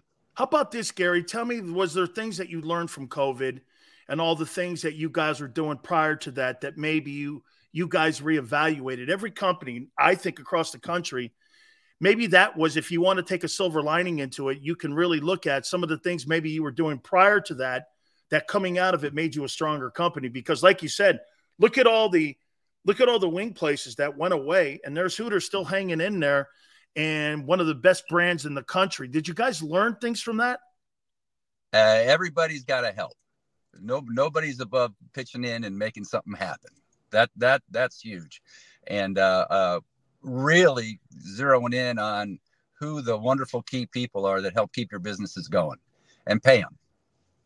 Yeah, absolutely. One of my favorite those is, is this one, the 40 year tradition, 1983. And in case people don't know, that's when the location was first founded was 1983 all you can eat kids eat for look at this gary i can close my eyes kids eat for free on saturday six items six bucks hey put them together all the drafts no tuesdays buy 10 wings, get 10 boneless. I've known this stuff for 40 years. you got it down pretty good. We added a, a real good one up here. Absolutely. We added the uh, we added the Sunday special here, which has been a monster. Been wonderful sales. Hey, how about tonight? Uh, places have to be packed tonight for this game. I sure hope so. I'm heading up to make sure one of them survives. We've got one of the bars that's next to a store. I'll be uh, I'll be in there with a key person. But uh, we uh, we're prepared for a whole bunch of people to come out, eat chicken wings, drink beer, and yell E A G L E S really loud, a lot, often, regular, every five or six minutes. Absolutely. Hey, in closing here, uh, what do you see happening tonight? Eagles, Vikings. They struggled a bit against the Patriots, but how you see this thing playing out tonight? I I remember right. They opened last year against the Den- or a, uh, a, a Detroit team, went up huge, then let them close. Then Detroit closed the gap, and then they kind of squeaked it out, and then they turned it on. So I'm I'm figuring some Blazers going. I'm figuring uh, Kirk Cousins is uh, going to get beat up a little bit tonight, which doesn't hurt my feelings. No, no, absolutely not. You know, you know, you know what people are calling Kirk Cousins? They're calling him the Dak Prescott of the Minnesota Vikings. You can always count on a letdown. That's right. And and I'm counting on Mr. Hurts to go ahead and crank it up and uh, fire that team up tonight. I think 275 tonight in the air, 70 rushing, two touchdowns. And I think they put that team away late in that game. I think the defense still has to come around a little bit, but it's going to be an interesting. They're, they're, learning how to cover passes. Yes. Yeah. Defensive backs are working. They're, they're educating themselves. Absolutely. Gary, thank you so much for coming aboard. Go Hooters I, tonight, my friend. See you soon. I'm, I'm assuming we're meeting pretty yes, soon in yes. person. None yes, about 10 days we're coming stuff. in. All Thank right, you buddy. so much, Gary. You take care. You got it. Gary McCulley, the director of operations for the seven locations in the Hooters area. And do me a favor. Don't forget also, one of the things that we're doing here is giving you an opportunity to win yourself some gift certificates. All you have to do is get the code word, email us, and put all your information down right here. Give us the information Dan Sileo Show at gmail.com. We will have this running all the way through Friday, and we'll announce it on a football Monday. Maybe you could be a winner and get yourself an opportunity at getting yourself a gift certificate and some merchandise. And the winners will be announced on Monday. So we look so forward to you guys doing that. We're going to start hitting again here on what has to happen tonight for the Eagles to win this game tonight. And I want to reset this thing here one more time. Now, I want to say again, you guys were disappointed in that Patriots game, right? You were disappointed in the Patriots game because you took on, hey, was Belichick the best coach outside of Andy Reid? What coach did you take on last year that was a good D coordinator slash head coach? Ron Rivera. He won. Um, who else? Dennis Allen. He's a D, co- D, D coordinator. He won. Um,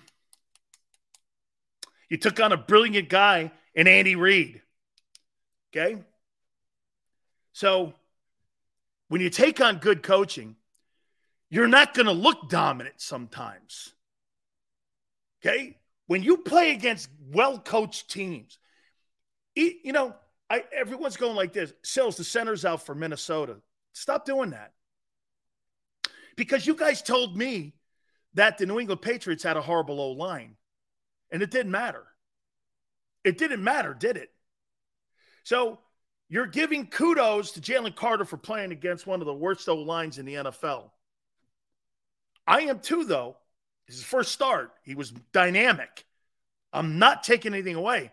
But when fans start to go like this, well, that here, I'll give you the best example of that where I was just like you. My first professional football game, I played against the Green Bay Packers. Tone, you're going to love this.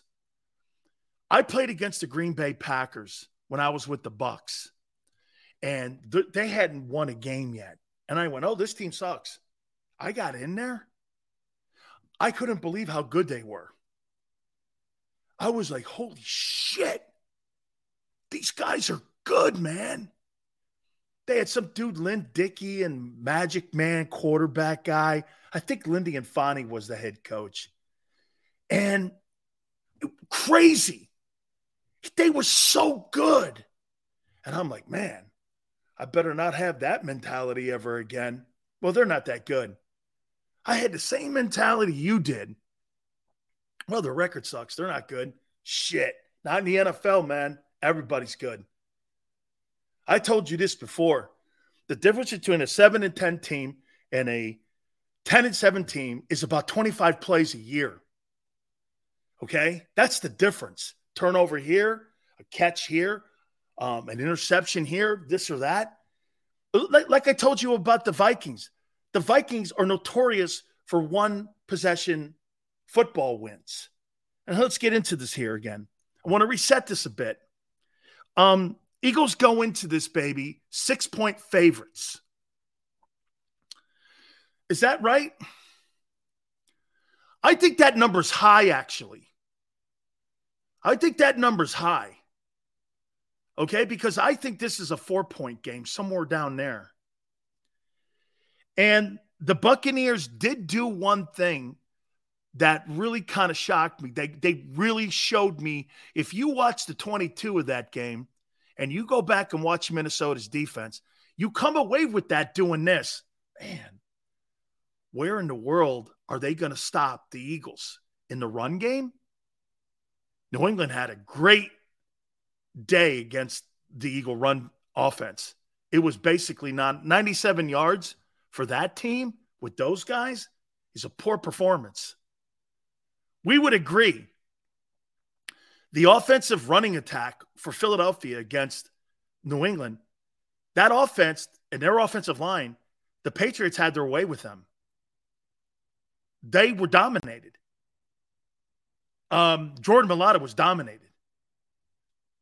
And I would say this the guard, uh, Landon Dickerson was good. Jason Kelce was not. Lane was suspect. Okay. I mean, it just was a very upside down performance by by the Patriots, or excuse me, by the um, Eagles. And I thought New England won that battle. They clearly won the battle in the linebacking court, and they were clearly a better defense than the Philadelphia Eagle defense. And if you think about it, the Eagle offense scored 18 points. That's not going to cut it in a lengthy season. First week jitters, Bill Belichick. Belichick, I told you a couple days ago, Belichick did this same shit to Brady when Brady went up there. Hey, um, Yale, remember when Brady went up there and it was a doinker off the upright? And he almost won that game. Belichick had the last possession against Brady when Brady went back to New England, and he almost beat him. And the only reason they didn't beat him was because it went off the upright. So as we got this game tonight, home field, we got this. Um, yeah, I'm gonna get to it. I, I brought this up too. The Vikings last year were 11 and 0 in one score games. Ga- week one, they lost their first one score game since 2017. Okay. And we said this to you in the first hour good teams win shitty games, bad teams lose close games. Okay. And are always struggling. And I mean, the Eagles don't lose. They're not going to the Eagles aren't losing to the Bucs. That Vikings roster um it's regressing. They're not as good as they were 3 years ago. It's just not as good. But here, here's something here's something to think about with the Eagle offense. Patriots outscored, or excuse me, out produced the Eagle offense by 152 yards. The Eagle the Eagles completely got outplayed in that game by the page. You were outplayed. Maybe that's more so why everyone's a little bit more upset with the whole thing is that you were outplayed from top to bottom and completely outcoached. And you found a way to win because your talent and you're just better. That's kind of what's going to play out tonight. You were totally outplayed. Okay? Totally outplayed. Um, by a team that might not win seven games in the AFC. I told you this too. If the Patriots were in the NFC, they'd win 12 ball games. They'd win 12. Eagle goes, Jalen beat Belichick. Belichick made Jalen Hurts look like 2021 Jalen Hurts. Is that a lie? Made him look common. Common. That wasn't a $55 million or $50 million quarterback. Hey, and to the point of Josh Allen and Joe Burrow, nor, nor were those guys. Every big money quarterback sucked this past weekend. Sucked. And the guy who makes 900 grand was great. Brock Purdy. Get over it. You'll get over that. Okay. And and Yale goes, they won't win at all with Mac. Yeah, well, Mac Jones outplayed Hurts. Um, there's so many massive holes with those injuries, though, for the Eagles on defense. Just, I mean, you you go into this game, you've got to keep the Philadelphia defense on the sideline. Okay, I do not want to see the Eagle defense on the field. Man, I'll tell you what, here's the game. If that if that Vikings team gets 75 plays, they'll beat them. Look at what happened in the game against the Patriots. Would they hold you to 61 plays? I told you that. If they hold you around 60 plays, you could lose that game, and you almost did. And I think they had like 75. That's what you're looking at. You're limiting possessions for Hurts, keeping your offense on the field more. You can beat the Eagles because your defense is not very good. It's just not very good. Um, the Minnesota passing options are elite. TJ Hockenson. Um, I do think that Cousins has to throw for 60. Yeah, he has to throw 65 times. He's got to get north. Well, they're not going to run the ball, dude. So if they run the ball eight times, it's about 75 plays. What did they run the ball in that game against the Bucs? They're not going to run the ball. They don't have a run game. So, right. I did say that. Yes. Okay. Thank you. Here's Kirk Cousins' numbers versus the Bucs. 33 of 44, 344, two touchdowns. Justin Jefferson, nine catches, 150 yards. And here, what is really the shocker Minnesota lost this game. Bucs didn't win it. They held the Buccaneers to 242 yards in total offense and nine first downs. Can't turn the ball over. Can't turn the ball over. If Kirk Cousins gets 75 plays tonight, he'll throw for 400 yards tonight. He'll throw for 400 yards because he's got the elite passing. Here, let me here, let's do matchups. So you guys think that Slay's going to shut down Justin Jefferson for a second straight time? Now, this is an opinion. I do not believe that. I I I think Slay's older, and I don't think he is as good as he once was. I don't. Maniac, my boy, you doing? I, I, I just don't. I think Jefferson has his way tonight. Okay. Who covers Addison? Job? Who is Job? Besides a book in the Bible. Who's Job? Slay's not shutting down Jefferson. Not happening. So you got Job covering Jordan Addison. Okay. So who of your great linebackers is covering Hockenson? Probably the fifth best tight end in the league. You couldn't cover Hunter Henry or Gesicki. Who covers him? Curious. Who covers him? Zach Cunningham? Nicholas Morrow, is it?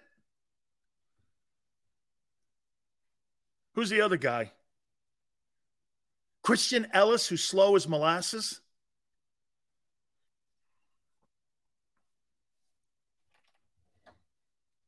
Who covers those guys? Okay. Pressures on Brandon Graham, Josh Sweat, Jalen Carter, Fletcher Cox. You've got to win this game up front with your D line because from your linebackers back, you're not very good. Now, look, if Bradberry's back there and Reed Blankenship's back there, that's a whole different conversation and for another day. But tonight, those guys aren't available.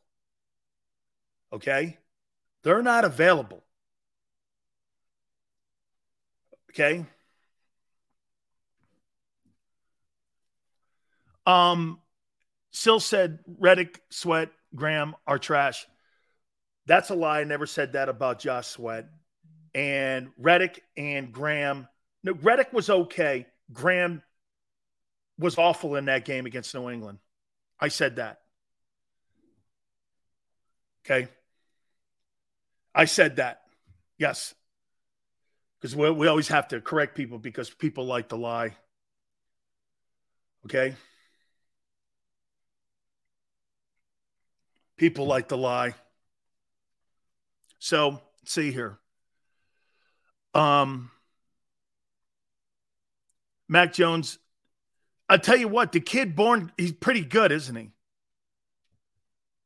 Pretty, he's pretty good. He's pretty good. So here, the Eagles manhandled the Vikings last year. That's a different group, though. You had Hargrave and Fletcher and all them a healthy football team. You guys were healthy going into it. You beat them up good.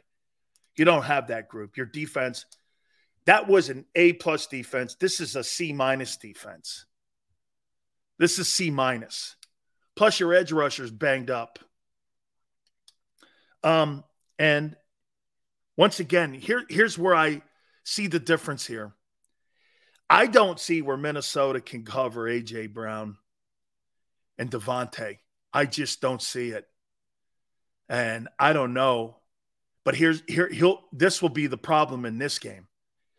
So your play caller now has to be there's more hey get this there's pressure on your play caller.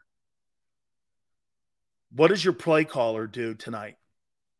Does he get in the way or does he help Hurts? Personally, I think they had a flawed attack and a flawed game plan against New England. It was flawed. Wrong people were active. Wrong people were targeted. it was chaotic.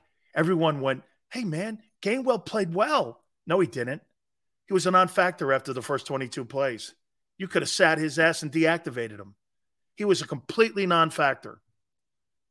Complete non factor. And what you did was the entire game, you kept a you you you you didn't fire your gun in a gun battle with Goedert. You had a gun in your holster in a gunfight, and you never pulled it. Why? You know why? Because Brian Johnson was seeing the game with blinders on. He wasn't seeing the entire field and what was on the backside. He get this. If you go back and you watch that 22, do you know how many backside throws there were wide open? How many times did you see Goedert or AJ or Davante streaking across the middle of the field on the backside, coming on a slant pattern, wide open? And yet they were going with predetermined throws, um, front side the entire time. They became so predictable. They became so predictable. Belichick was leaving guys wide open and dropping down five because Hurts was seeing and getting confused because of the plays that were being called. My opinion, I think Brian Johnson got in the way. He just got in the way. I mean, you had guys last year, we never saw any of those guys wide open like that. We, we never saw any of those guys that were so wide open like that. We we didn't see that. I mean, and if Hurts had him open, he found him. This year, week one. Now look, I've heard Tone and everyone say it, and they're right. Bill confuses a lot of people like that. But what Flores is going to do is a lot of the same stuff. He was 17 years in New England. This is going to be a lot of the same stuff going into this game tonight. They just don't have the people. You see, New England's equipped to deal with the pay. The Patriots are equipped to deal with the Eagles. The Vikings defense is not. Okay? They're just not. Okay? That's right, Barb. Hurts is his own offensive coordinator. I think Brian's got to kind of like let Jalen see the field a little more instead of being, he. let's call this play. I don't know, man. I mean, I, I, I just it it was a, like one of the themes that I said today that just seems so different was that you're running the same system on both sides, and yet the team looks completely different in the first 60 minutes of football. Now, there's such a small sample size of this with 60 minutes of football. And we've been saying the whole time offense is going to come around because of the personnel, and the defense, I think, is personnel. Now, here's the problem that you have on offense, though who controls the clock once you get a lead? Who controls the clock? You're not going to throw the ball. Who controls the clock? So Steven goes, Hurts. So Hurts is going to run the ball in this game because you want to keep that Viking offense off the field, right? So how about this? Penny Penny, hey, Joey, Penny wasn't even active last week. Shows you what they think of him. And the only reason he's active this week is because Gainwell's hurt. You think they really have a high opinion of him? Your O line will dominate? They should. There's no excuses. Then again, there shouldn't have been any. Well, New England's good. New England's good. Everyone needs to relax. Eagles going to come out and firing and angry. that shit's great sitting with pom poms, dog. You mean to tell me you don't come out angry and firing out on week one and you think all of a sudden you're going to start turning switches on and off? That's not a championship mentality. Prediction Jalen Carter, three sacks. I'll go two and a half. I'll go two and a half. I'll do two and a half. Okay. You you want logic? Here's your logic for tonight. Got to keep that Eagle defense off the field. Jalen Hurts is going to have to run the ball a lot. Why? Because it burns clock. And you you don't want Kirk Cousins and that offense to get the ball. You you can't cover them. You know this. You just refuse. Hey, so let's do this right. If they don't get home like you didn't last week, as well as Carter played, it didn't matter. You still you still gave up a ton of yards. You still allowed Mac Jones to absolutely throw a ton of yards at you. Okay? Didn't matter. So you got to keep Justin Jefferson, Jordan Addison, and Hockenson and KJ Osborn off the field because you don't have people that can cover them. You're not going to shut down Jefferson. You're just not. Okay? You're just not. Scott goes like this Sileo's acting like he's a Hall of Fame coach. No, I saw what a Hall of Fame coach did. Dude, you don't have to be a Hall of Fame coach to know you don't have talent in certain places. You don't. Yeah, KJ Osborn. Here, let's take a look at his numbers. Since he's been a pro in the league. KJ Osborn. Let's take a look at his numbers since he's been in pro football. And by the way, he'll be like the fourth or fifth option. So here's here's here's the fourth or fifth options. Um, here's the fourth. Let's see. He's it's going to be Jefferson, Addison, Hockenson. He's the fourth option. Here's the fourth receiving option in Minnesota. Um, 50 catches, 655 yards, 60 catches, 655 yards, seven touchdowns, and five touchdowns. Not bad for a fourth guy. Shit, I wish your I wish your third wide receiver was decent and had those kind of numbers. That's the fourth dude. Yeah. That's pretty good for a fourth guy when you have to have Zach Cunningham cover him. Zach Cunningham can't cover this guy. Yeah, this is about matchups. You see, Quan, that's how matchups work. You put Slay on Jefferson. Now you have to go Job on Addison. I don't know who you're putting on TJ Hockenson. And you got Zach Cunningham on a guy who could go for 100 yards tonight. That's what matchups are called.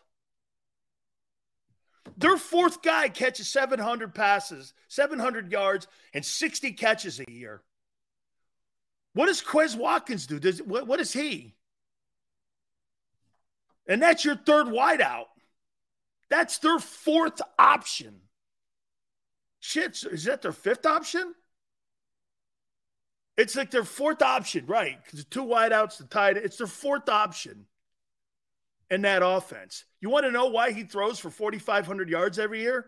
Because he's got playmakers out there that make plays.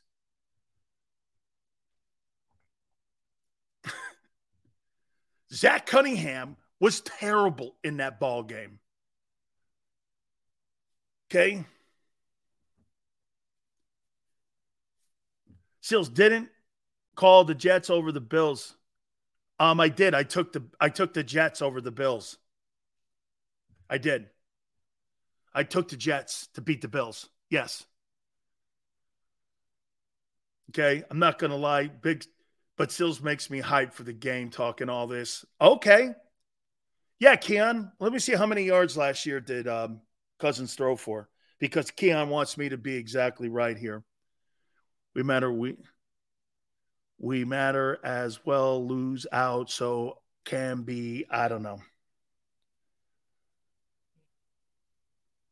Kirk Cousins stats. Let's see what he threw for last year, just because Quan needs to be exact.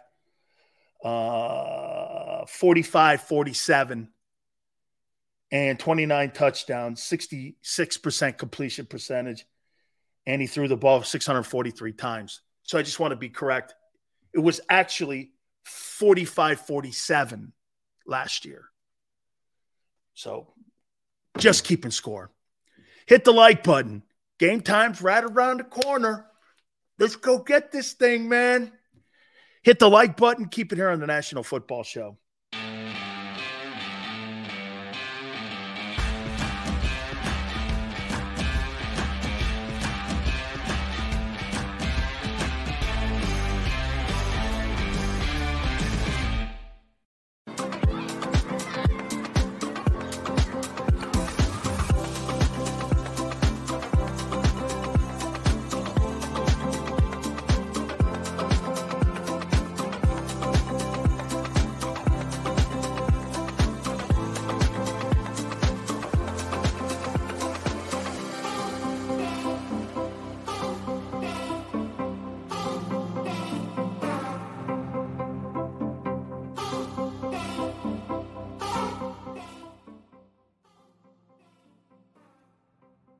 Heading down the shore.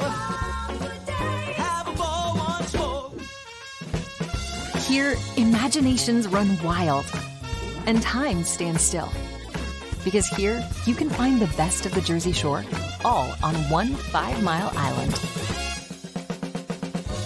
So leave the old you behind and get lost in the woods.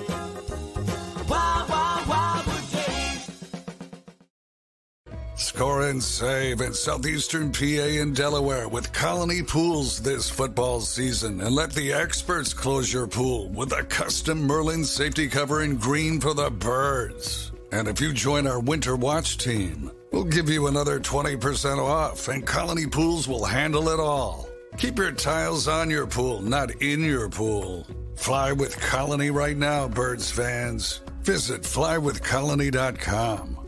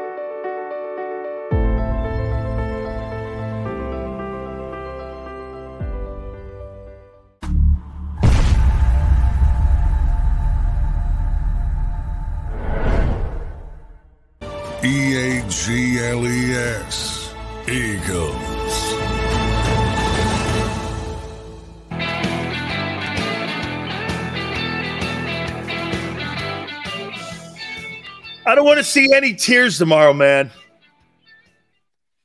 I don't want to see any tears. Okay. I'm taking the seven in the Vikings. Eagles win the game 31 27. But I'm taking, I, I, I, took the, the seven was earlier in the week. I'm taking the seven. Uh, yeah. Hey, that's funny you say that, Yale. Isn't it funny now? You look at Clemson and all, Alabama a lot different now, don't you? You do. You look at you look at them a little bit different than you do now. Hey, real quick here before we close up and get ready for tonight. Um so the NFL is now expanding the roster. Man, it's easy to make an NFL team today. Man, I wish I played today. Dude, when I played, you had 47 guys on the team. That's it. There was no practice squad. Now they got 17 and 1. So in theory, they got an international guy or something. You had 18 guys on top of 53 dudes. So you 71 guys now make a team. I'd have played 30 years. I mean, 71 guys are on a football team at one time. Wow. Wow. 71 dudes make an NFL team. And back in my day, seriously, 47 dudes um were act were you, there there was no practice squad or you couldn't deactivate there was no emergency anything owners weren't giving out roster spots like that I- hey is it really 5000 a week yale Holy cow, man. For being on the practice squad, that's good, dude. Five grand a week. I mean, so you hey, so you're making 500 grand? Is that right? Or you're making 20,000 a month. So over 10 months, you're making 200 grand. Eh, you're making probably around $250,000 a year being on a practice squad. On a pra- Ian Book made $250,000 last year on a practice squad and never even got into a game. Talk about stealing. Holy shit. I was the last player cut in two places. I mean, seriously, I had to play 10 years. 71 guys. And now you have XFL and USFL. Great stuff. I I'm happy for the guys. I'm, I'm, I'm happy. It's, it's a good thing. There's more opportunities and more jobs. Absolutely, man. Loki goes like this practice. No, see, you look at it as practice. I look at it keeping your dream alive. You don't look at it that way, though, do you, dude? You look at the practice squad guys as being jokes and shit like that, right? It keeps their dream alive. That maybe one day somebody will get signed off that practice squad and that guy will turn out to be Kurt Warner. Okay. Or turn out to be Terrell Davis. You know what I'm saying? It keeps the dream alive. Okay. So I want to see some scores for tonight. Give me some scores. I want to tone your score too, which I want to see some scores. I told you mine. 31 27. See what my, my man says here. 31 27. Okay, yeah, okay. I, I think I took that from you, Tone. I think the other day you said that. Yeah. Score tonight 31 27. All right. I'll say this tonight. Um, I think the crowd will be a factor. I think it'll be pretty good here. Let me let me see here if I can may have an issue here with the um with the chat here a little bit. That's why I can't see it. So I want to see some of these numbers. Yeah, I think we have here we go. 34 24. That's Turner. So you think they win by 10? 34 24. see here. Ooh, look at Yale. I got to put Yale's down here. Yale's got 34 31. Wow. What does my man Maniac have? Maniac, what do you have? 31 21 11. I'm, I'm going to remind people of this. Anthony's got 35 14. Okay. Eagles got 27 16. Sway 42 17. Always count on Sway to come in overhanded. See, Sway likes to come in with those two hand dunks. Keon, too, man, 10 points, 27 17, because he thinks that that, that shit defense is going to stop that offense to 17 points. You're out of your mind. Uh, he talks like you got gangrene. 31 27. Uh, I like that score. Eagles 27 20. 34 28. That's a good score, too, Mateo. Hurts panicked so bad. He didn't panic. That's not what he did in that. Look at you over. Hey, you accused me of overcooking it. You really thought Jalen Hurts panicked in that game on Sunday? That would be one thing I would not say about Jalen Hurts is panicking. The coaching panicked.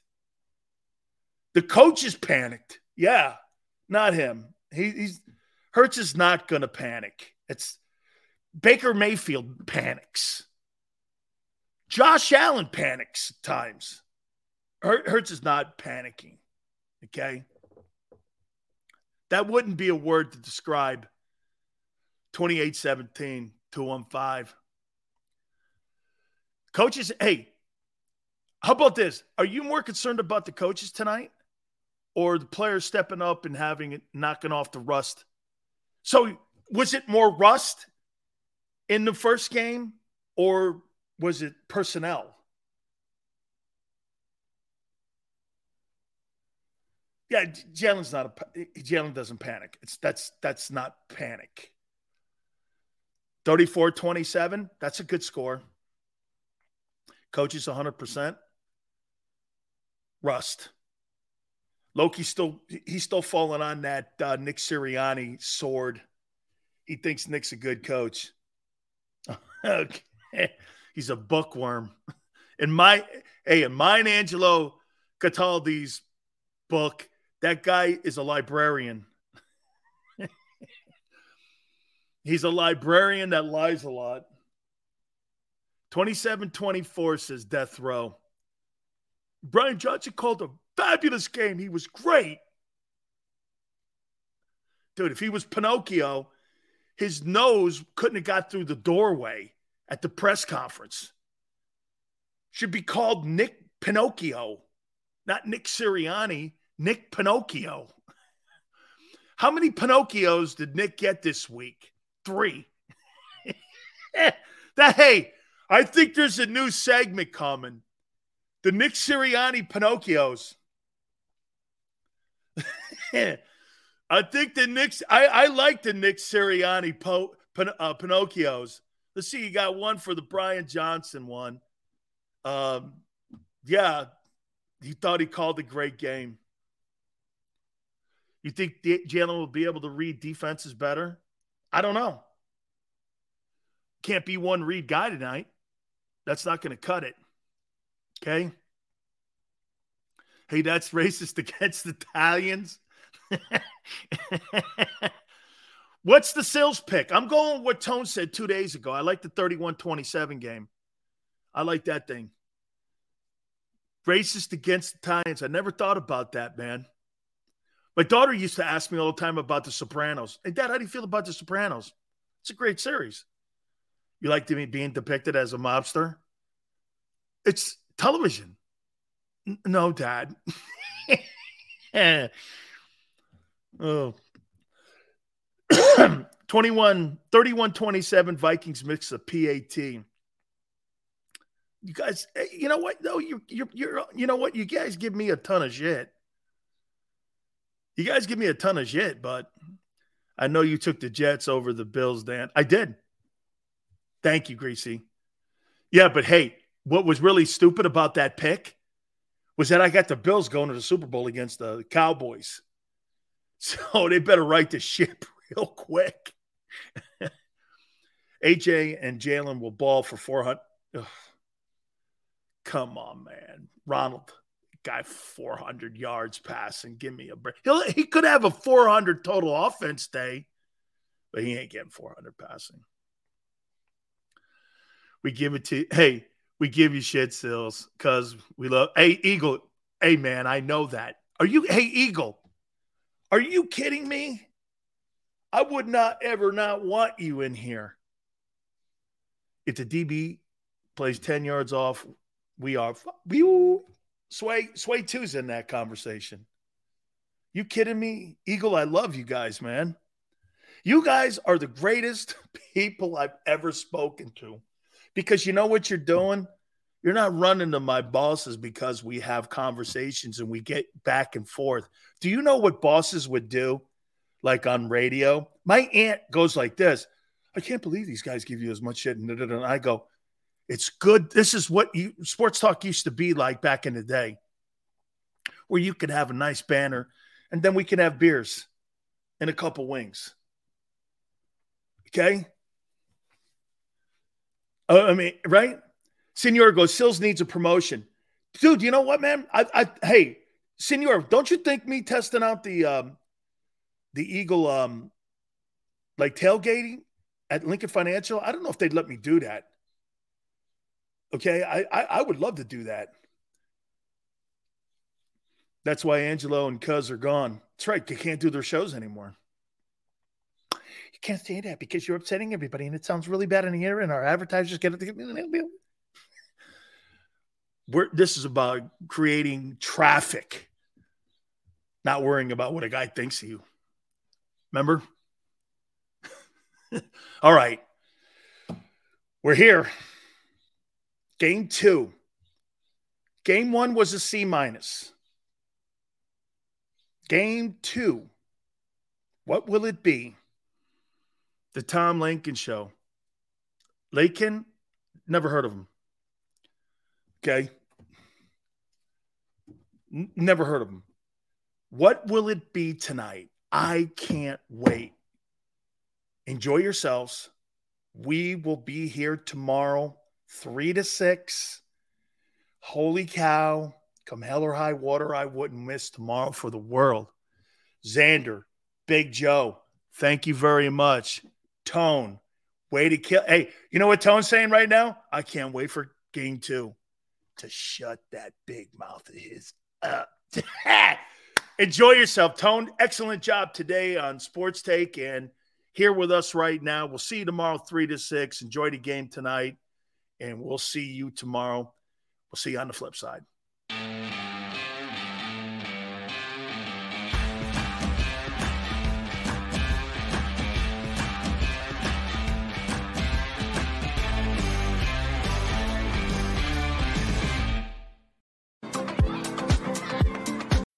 When you need mealtime inspiration, it's worth shopping Kroger, where you'll find over 30,000 mouthwatering choices that excite your inner foodie. And no matter what tasty choice you make, you'll enjoy our everyday low prices, plus extra ways to save, like digital coupons worth over $600 each week. You can also save up to $1 off per gallon at the pump with fuel points. More savings and more inspiring flavors make shopping Kroger worth it every time. Kroger, fresh for everyone. Fuel restrictions apply. Save big on your Memorial Day barbecue, all in the Kroger app. Get half gallons of delicious Kroger milk for 129 each, then get flavorful Tyson natural boneless chicken breasts for 249 a pound, all with your card and a digital coupon. Shop these deals at your local Kroger today or tap the screen now to download the Kroger app to save big today. Kroger, fresh for everyone. Prices and product availability subject to change. Restrictions apply. See site for details.